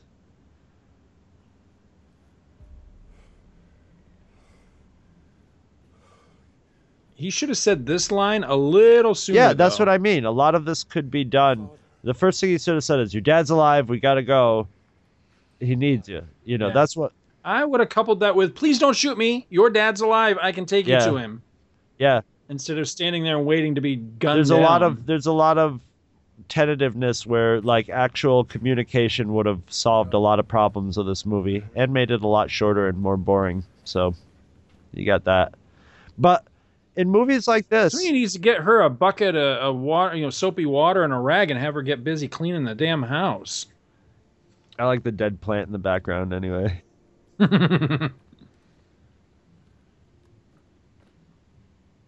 I like where his finger lights up and the dead plant comes That's back awesome. to life. Yeah. I like how that he looks old here. He looks like it's aged him. He does. He looks actually sick and beat up. He looks kind of caveman-y, actually. All right, I think this is where he asks, asks about Rocket and.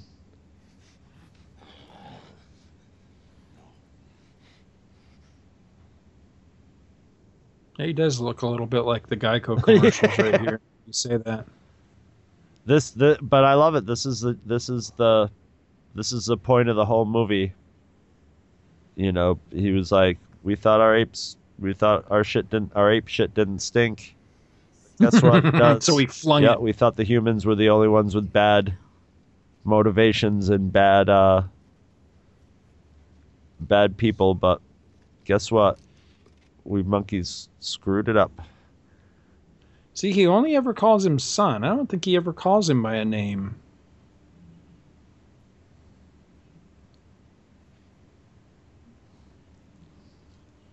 Now, get me a banana.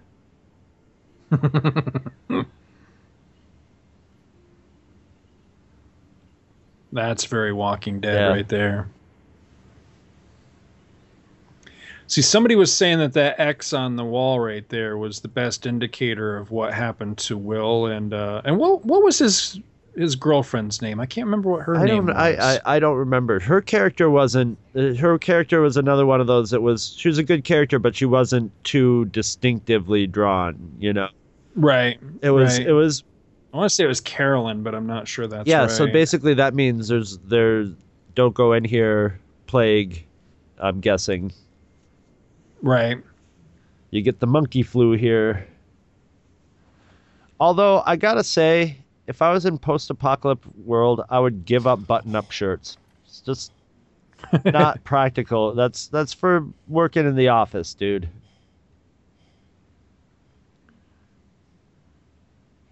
I would be straight up. The only thing that I didn't like about this scene, because I, I really like this part of the movie, but the only thing I didn't like about this is when Malcolm asks him who it is in the or who it was in the video, and he just says a good man.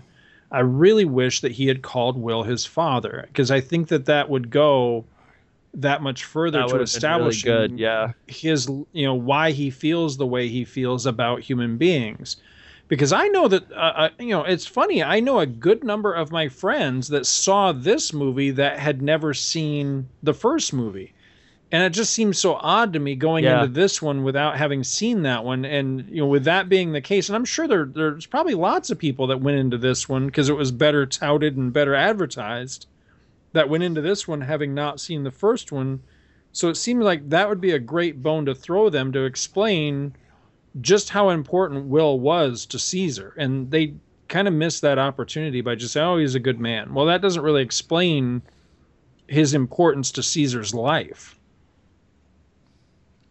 Well, that's the thing.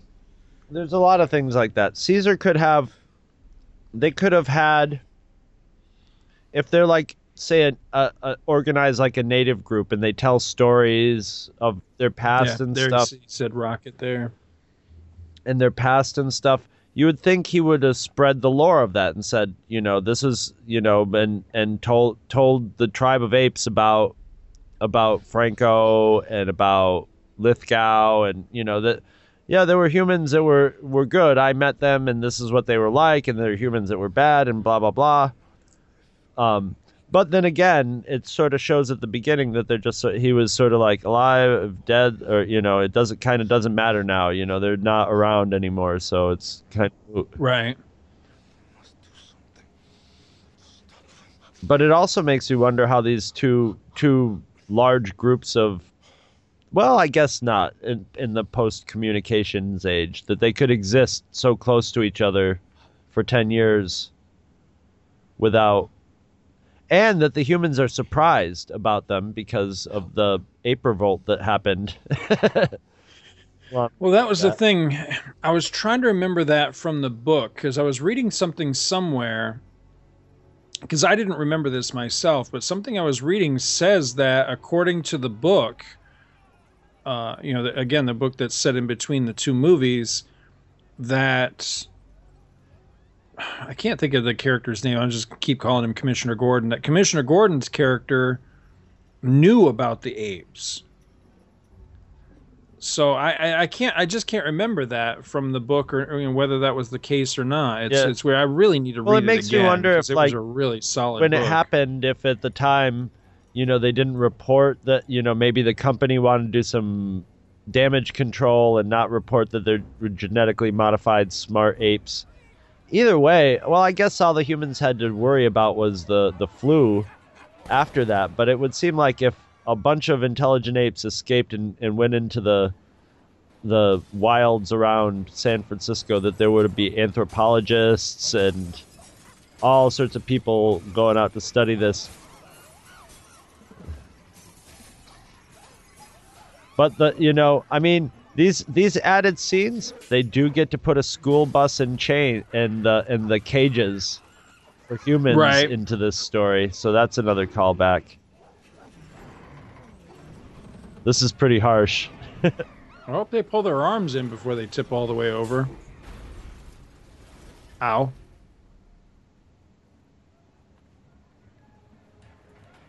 I like this one guy just like hold s- steady, steady. and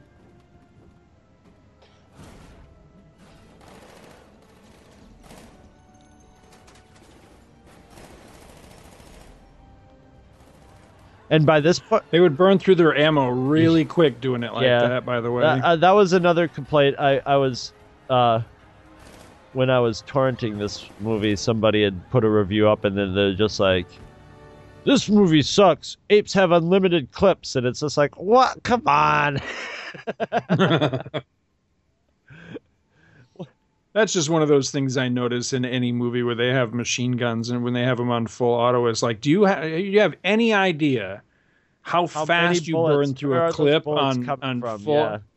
I mean, when you're on full auto and you have a full clip in there, I mean, it's like and it's When people are It's, firing okay, that many next clip. bullets, it usually should be accompanied by their buddy next to them feeding in a whole roll of, of Right. a pile of them in the ground on the ground. Yeah. And what kind of video camera is this? Because I want one. Because the batteries lasted ten it's, years it's on plugged in. See, it's plugged in right now. But yeah, you're right. The battery would. Well, So the house has no, power. no. This battery would be done. No, yeah, the house has power now. San Francisco has power, so it's plugged in. But I'll tell you what, the battery would not charge So- back up after ten years. After ten years without power, that battery would be a dud. It would be. It would be a paperweight. Yes. After three months, that those kinds of batteries, if you don't charge them and work them, will will start to crap out. But this is videotape, yes, right? Yeah. So would the tape still? tape be would still be point? fine. Yeah, tapes have. I have videotapes. I have videotapes from when I was a little kid that still play. So I mean, Hmm. audio tapes. Look at audio tapes. I have audio tapes from when I was, you know, ten years old that I can still listen to. Not that I haven't worn them out. No, it. That was a really short tape. Yeah, I know. It was. It was right at the end. Hey, rewind. Watch some more memories if you want, Caesar. You know, there's a whole tape full of them.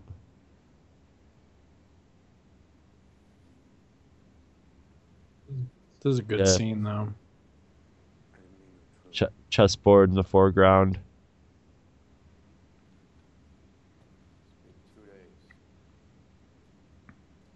They should have thrown his uh, his puzzle of the uh, Statue of Liberty into the scenes here somewhere. He had that one that he was building in the first movie. I just Oh, thought that was cool. Right.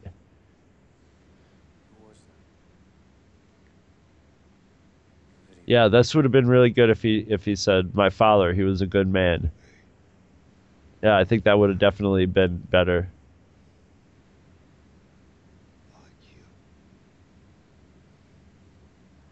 Just the CG lighting is so good.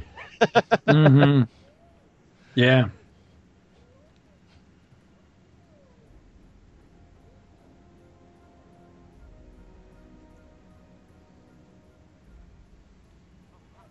Oh, somebody brought the potato salad.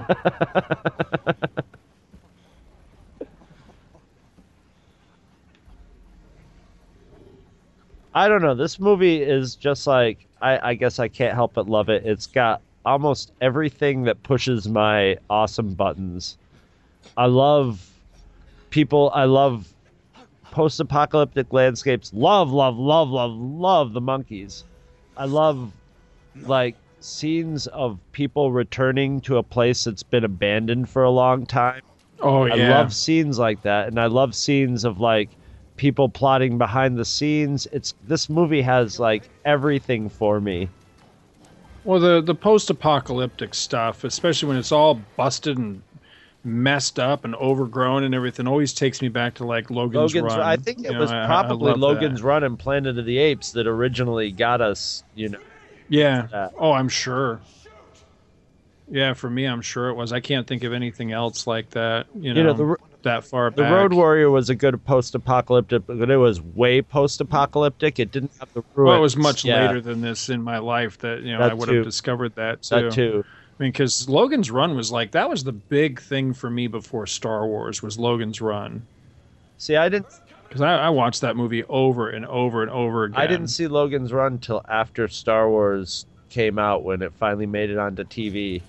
So by that time, I, I like now I like Logan's Run way more than I liked it as a kid because I saw it after Star Wars and I'm like, this is cheesy, you know. Everything's all clean and look at their costumes, you know, and it's all fake looking. But now that I watch it, now when I watch it, I love it. I love the whole look of it. But then then you know I wanted it to be more like Star Wars. I was hoping it was going to be more like Star Wars, and I'm like, oh, it's more of an old school science fiction movie. Whereas That's another like, one we need to do a, a, a commentary for sometime. Logan's Run. We never Yeah. did a commentary for Logan's Run. We I think we did an it. episode on it, but I don't think we did a commentary for it. Yeah, that would be a fun one. I dig that movie. It's a good piece of music right here too.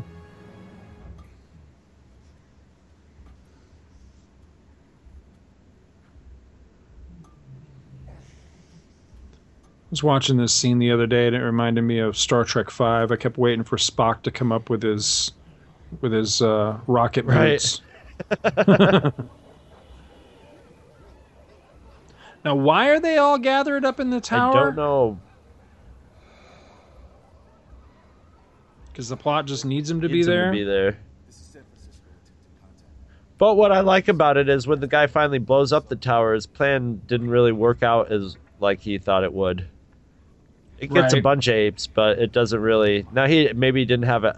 I like this scene where he's just he's just like, I like this guy. You know? Oh, they didn't finish it. That's why, Right. because Malcolm's in the middle. They're still making the the C four packets.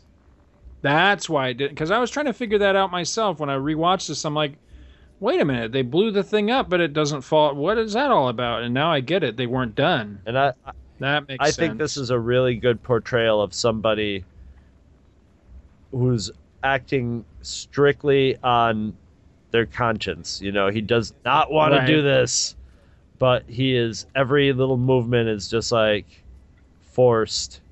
It's gr- it's great. You know, he's just like I got to do the right thing, and it really portrays. Dreyfus. That's the character's name. I couldn't remember his name. It would be great if he started getting a little twitch in his eye. I'm sorry. man. I need to give you a chance. The apes. Okay. Give me Cluzo. That's all the apes want.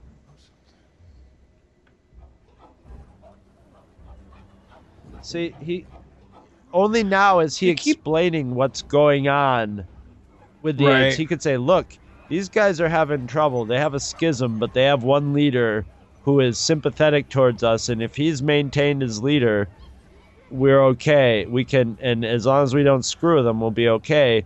You know, and it, I mean, it seems like you could have talked Gary Oldman saying, "Look, we got to go after Koba. if we could take out Right. Koba." you know, we'll have you know we'll have these apes on our side, you know, and as long as we don't screw things up, it'll be fine.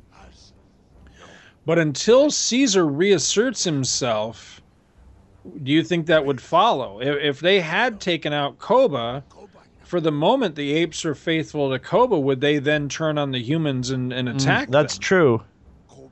But I would still uh, I would still think they might do it, not knowing that that would be the the. But yeah, yeah, no, I you're right. Uh, Caesar has to beat Koba. He has to prove. He has to.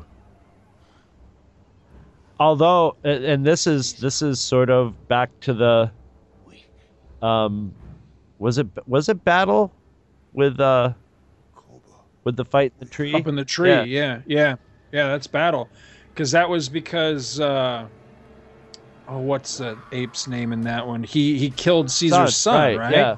Yeah. It was it was the ape kill ape does not kill ape fight in the Yeah. up in the air. So it's yeah, yeah. And this has some nice callbacks Right. to that. there's a couple little bits of movement here that are a little CG. Yeah, a little bit. What the hell is the name of the the ape in that one? All I can think of is Orko, and I, I don't think that's right. I think it is. That was um oh what the hell is that actor's name?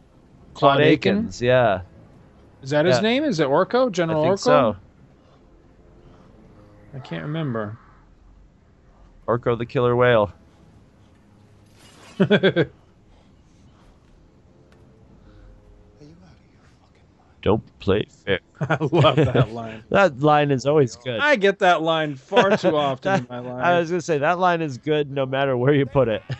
They attacked us because they thought we attacked them. I have far too many people say that to And that- me. and that- far too often. and I think that line is a little out of place. Him going, "They're animals," you know. They they rode up and spoke to you. you sat there. they're animals. you sat there and watched them form sentences in front of you. I love this music right here.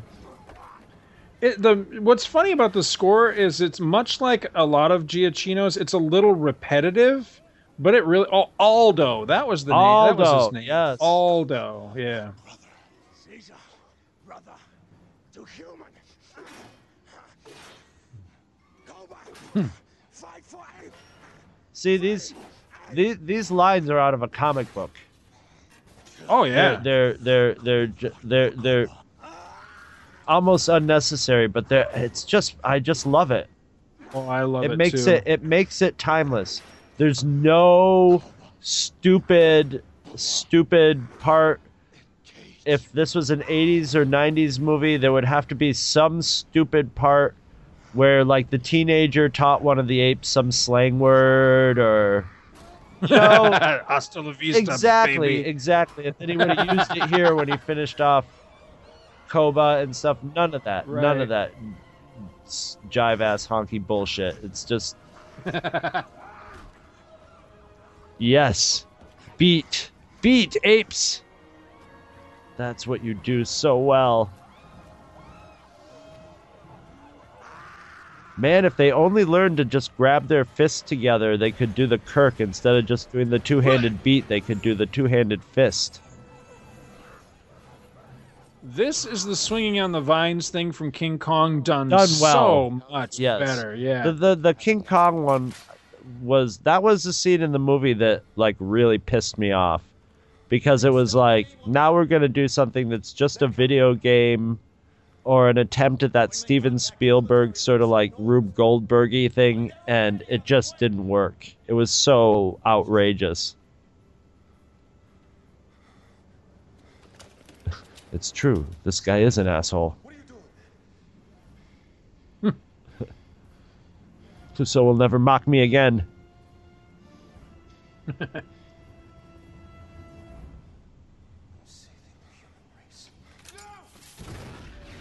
it's a good line, but uh, you know, it's a, it's it's a sudden leap for the character. I yes, yes.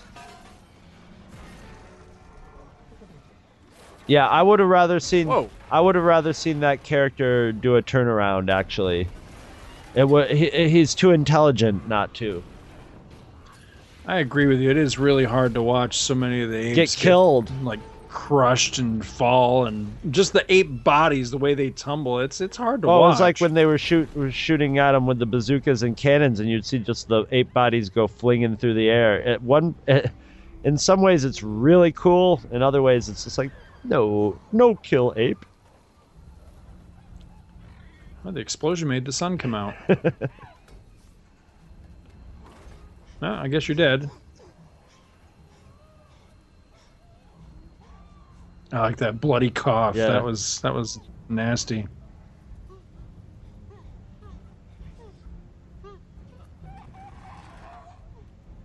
He's like, "Help me, help me!" He just takes the. Thank you. Oh, that's just wrong.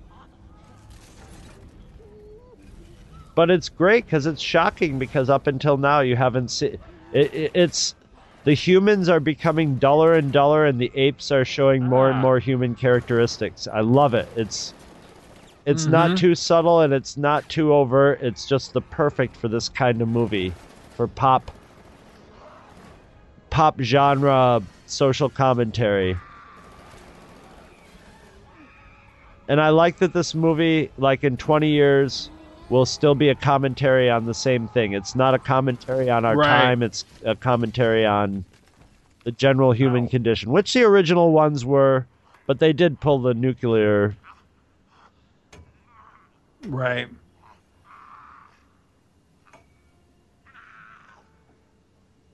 I have had enough. You. right.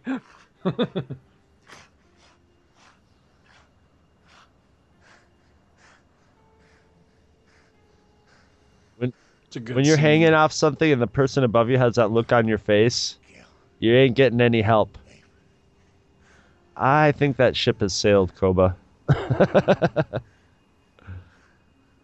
Kiss me, you milky-eyed freak. Nah, that moment's coming later. You'll get your chance. I like that. Did you see the one ape off to the right, just sort of hanging off that piece of machinery? It's Yeah. great.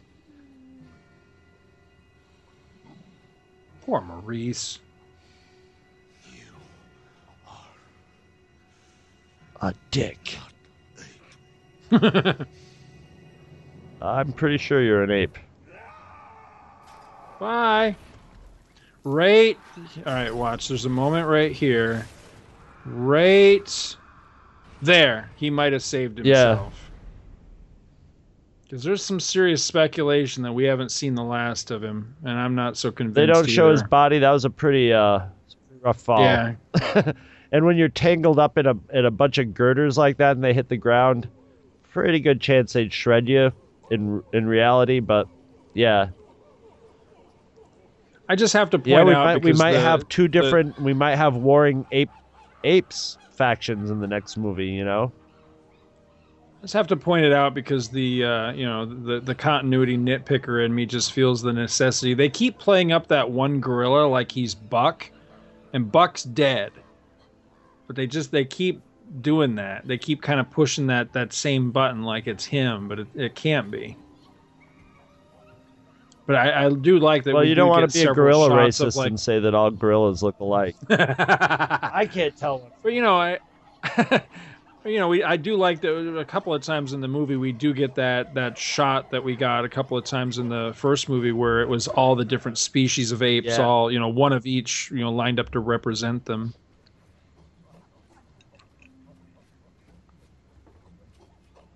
I'm not sure I follow uh, Caesar's thinking here. I, I'm not sure what his reasoning is that. Well, it's too late now. We we gave it a shot, buddy. Sorry we couldn't make it work out. What what's not from Caesar. them? Yeah, not from Caesar's. po- From both of these guys' point of view, they they should be able to make it work. I don't think if he. uh, Well, no, Gary Oldman told him the troops were on the way, so he might know. But Yeah, Caesar but still, all this that. guy's got to do is go out and meet the meet the captain or whatever, and go, "Hey, hey, everything's cool now. We're all right." Know, I mean, it may it may not be that simple at first, but it seems like if he would go out as the representatives of the humans, now you've got Caesar back in control, uh, you know, back in control of the apes. It seems like with Koba out of the picture Right. and Commissioner Gordon out of the picture, that they ought to be able to make the shit Well, work now, hum- because those were the instigate, and plus Carver's, you know, presumably dead. the humans too. will not forgive. Humans aren't in much of a position not to forgive at this point. Right. So- They, they yeah, they need access to that dam for power, so why wouldn't they? And again, you've got this guy to step right into the into the void left by the death of Dreyfus and those other people. Yeah. But I think it's that overall statement of just like we're not going to get along because there's just too many of us that are not like us two. Maybe is what he's saying. I like Here oh, here here's it the is. kiss me moment. There you go. Kiss me you hairy ape. Come here. Come here, baby. I, I was watching My this and I was like, am I going to get that line first or is Scott going to get that line? I'm like I'm th- wondering when when you're going to do the rewatch if you were going to be like, "Oh, there it is." Three movies in a row. I don't know if we have a moment like that in uh in Guardians of the Galaxy, so we'll see. Oh, I will find one. I don't think we have a ceiling collapsing on anybody in Guardians of the Galaxy either. That Oh, the movie is going to be stupid. down. I can't wait for Guardians.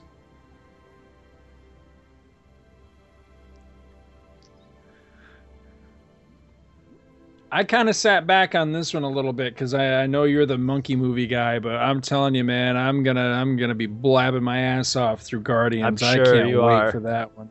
I freaking love that movie.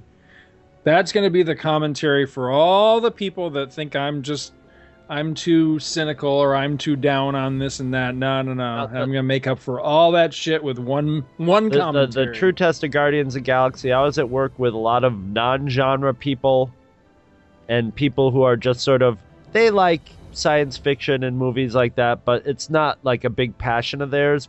But, you know, when they go to movies, that's the kind of movies they go to see. Everybody's got the Guardians of the Galaxy awesome mixtape on their phone and they play it and then they play it and they go god i love these songs i want to see this movie again and and and and that it has the same effect on me um Uh, hooked on a, hooked on a feeling used to used to bring memories of uh, Reservoir Dogs, and now it's been totally wiped. That's been that cultural reference has been wiped out and replaced by Guardians of the Galaxy. See, this scene right here is the scene that reinforces to me how amazed I am by the CGI because you I mean you had to go into this scene and I mean none of this is real. These are Yeah. all actors that had to be overlaid with the eight bodies and it totally works. Plus I like how this ties back to the beginning of the movie with Caesar's eyes. That's what opened the movie, that's what closes the movie. That's pretty awesome. All right, that's too close, man. Back off. No, I, I'm starting to smell ape now. Oh, what a great movie. It really is a great I movie. I'm sticking to my guns that I I like it just a little hair better than the first movie. I like the first movie. It was an a, a great introduction, but this one this one has graduated into full out beaten the chest ape movie, and it's just so rare nowadays that you get a movie that understands its genre, embraces it doesn't is is is celebrating its origins without mocking them or just throwing in cheap references it it it fits it fits the only thing that that's a little different is i think the quality of filmmaking has gone up in these last two movies from the other ones they're right. Oh, they yeah. they're approached as a real mo- as a real movie and that was what the critics were all saying this this movie has elements of a real movie in it. Yeah that's because you haven't been watching any good genre movies. They think that's not an element of genre movies. It's just an element that most people are too lazy to put into them or it's not necessary to put into them you know? I mean when you get down to it it's the film company trying to make money and it's like well if we spend money on this good writer or on uh, on you know rewriting and rewriting then that's just less money that we get in profits but i'm glad they're paying I, uh, attention I enjoy the hell out of it, but no, I, I'm gonna stick to my guns. That uh, I, I enjoy the first one, you know, just that much more. That because you know, I mean, I, I you know, I think the CGI, as amazing as it was in the first movie, I think the CGI just gets better and better. It's you know, it's so believable in this one. There's really only just the the barest little moments where I go, eh, it looks a little wonky. Where most of it is just mind blowing, and it completely sucks me into it. I think the story's really good. I think it's entertaining. I think it's action packed. But the one thing that it, it, it doesn't do that the first one did in spades was I, I don't feel that emotional connection with this one that I They're- did. I mean, ta- there are moments in the first movie that that move me to Well, tears, and that never happened. John There's Lith- never a tear up. you had John. Lithgow with Alzheimer's syndrome in it. That's like just asking for, you know, I mean, it's it's almost kind of pandery because it's like, oh, we'll give him this really dramatic, but it's John Lithgow, so he makes it real. He doesn't make it tacky or trite. And so you you you and I think they purposely gave you more humans to relate to in that movie. They're I think they're weaning us off the humans and getting us used to more apes, which in my mind is exactly the way we should you know, I mean it should be I, I mean I'm personally looking forward to seeing what you know watching the humans devolve, you know, because that's where they're headed. Yeah, The that's something that I, I meant to bring up go and you know Yeah.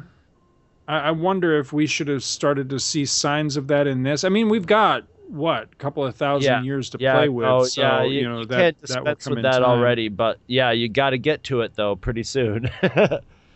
But I, I thought that that would have been an interesting thing to address in this. Is that say that the the simian flu does one of two things: it either kills you, or it uh it affects like say like I don't know like your DNA or something right. to where it could be a recessive like your kids will be showing born- up after generations or something.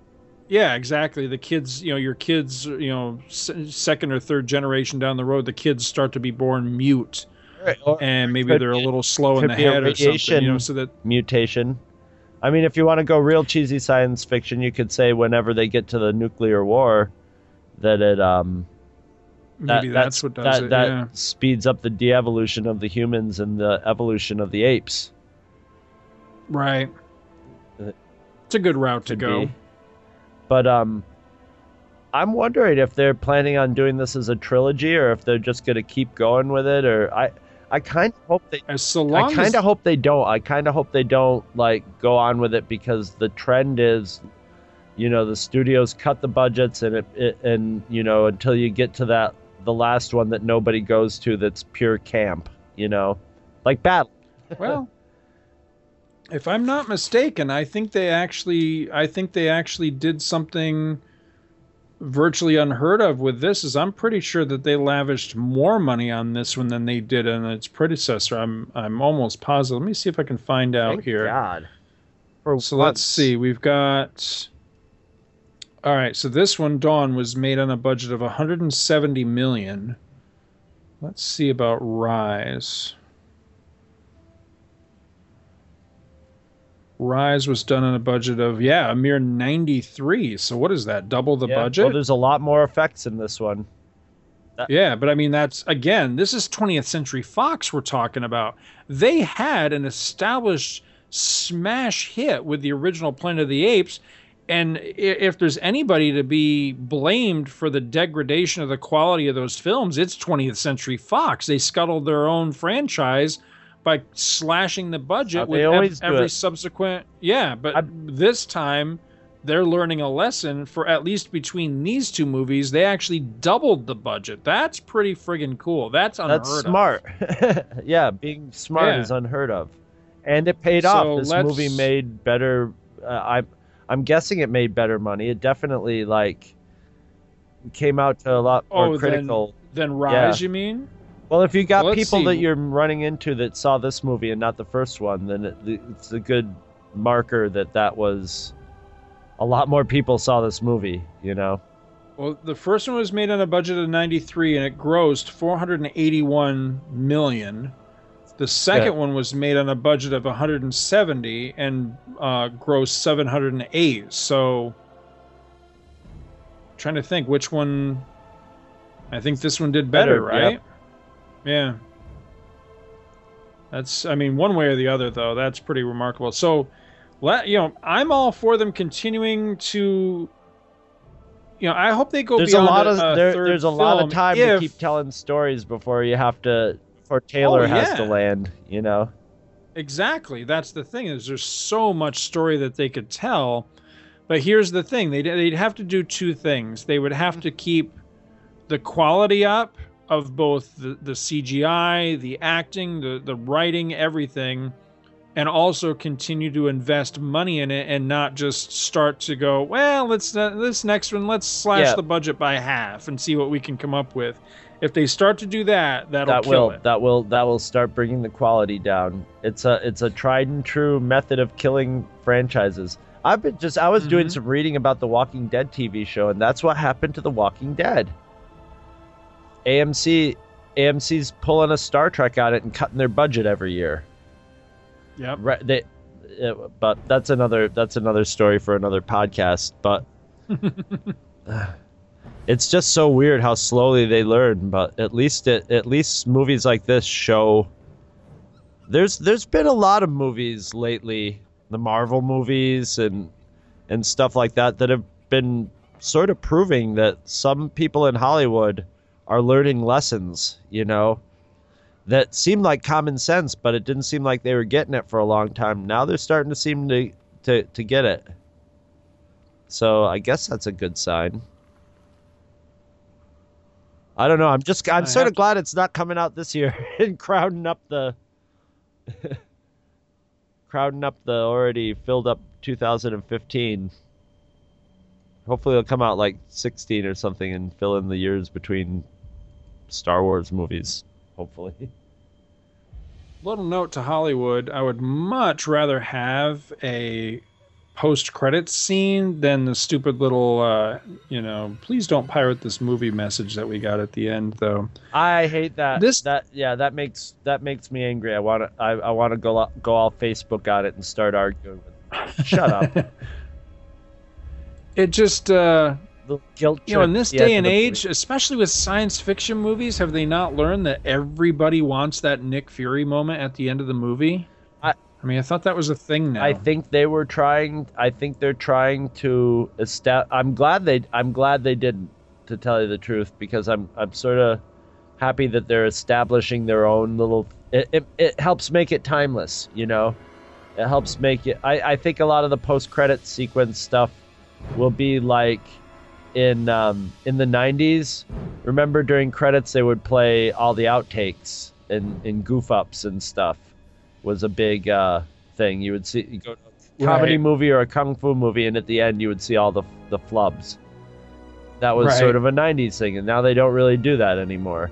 And so now the 2000s thing is to have a post credit sequence, which works, which is like the most brilliant thing in the world for the Marvel movies.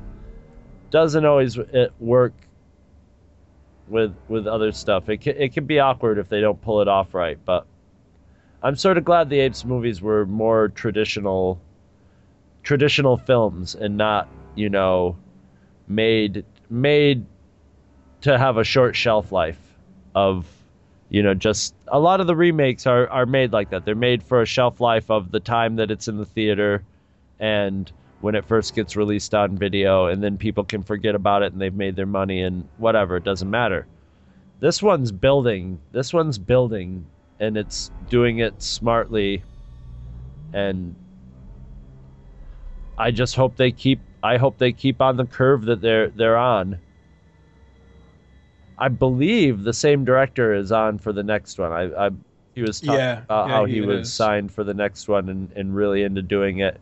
And to his credit, have you ever seen Cloverfield?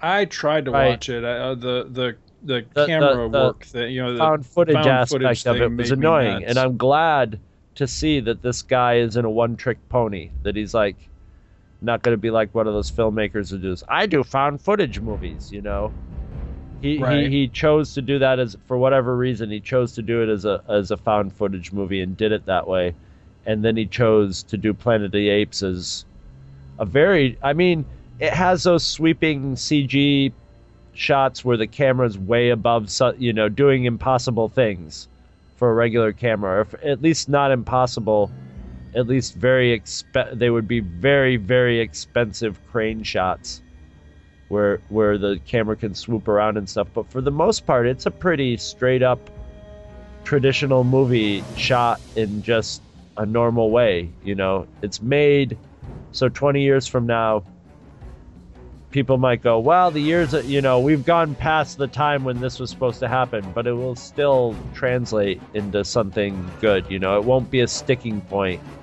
to where it's like, I can't get past this 2000s. I hate, you know, I hate this new century, man, because there's no, you know, we, the the the re- referencing to the 90s and the 80s and the 70s as as you know time periods has just become so much more awkward. I've heard people call it the aughts. yeah, I don't. No, like I don't that. like that either. It doesn't does not work.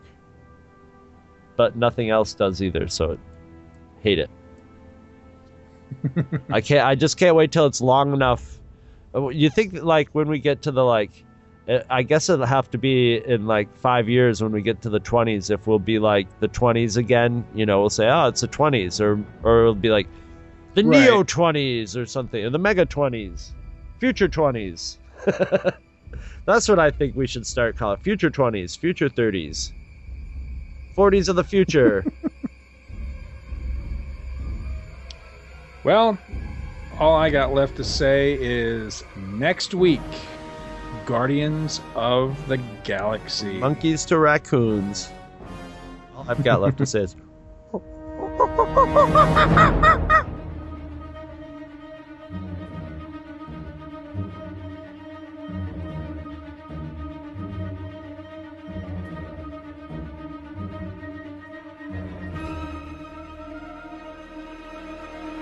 If you shop at Amazon.com, please consider using the link at twotruefreaks.com to shop there. If you use this link to go to Amazon and then you shop, Two True Freaks gets a little cut of what you buy and it doesn't cost you anything extra. So you get to shop as usual and help out the Two True Freaks at the same time. Visit our website at twotruefreaks.com. Two True Freaks is always spelled T W O T R U E F R E A K S. You can email Two True Freaks directly at twotruefreaks at gmail.com. Two True Freaks and all of its excellent affiliates are available on iTunes, and you can choose to subscribe to either the entire network if you wish, or pick whichever individual shows you want to follow. We have so many shows to choose from, there's just bound to be one that appeals to your particular fandom. Just search Two True Freaks with an exclamation mark at the end, space, and the number two. You can find Two True Freaks on Facebook. Just search for Two True Freaks. Dumbass. If you ever leave your house and you actually have friends, why don't you tell them about Two True Freaks? If you've enjoyed our show, please won't you take a moment to rate us on iTunes? That helps others find the show too. Thanks for listening. And join us every Monday for new episodes of Two True Freaks. We were finally invited aboard one of these spacecraft, which landed near Ann Arbor, Michigan on October the 24th of 1954. This is a drawing of the craft. As I was leaving the craft, the commander, Soltec, said, Soon others of your people will be able to have an experience similar to this.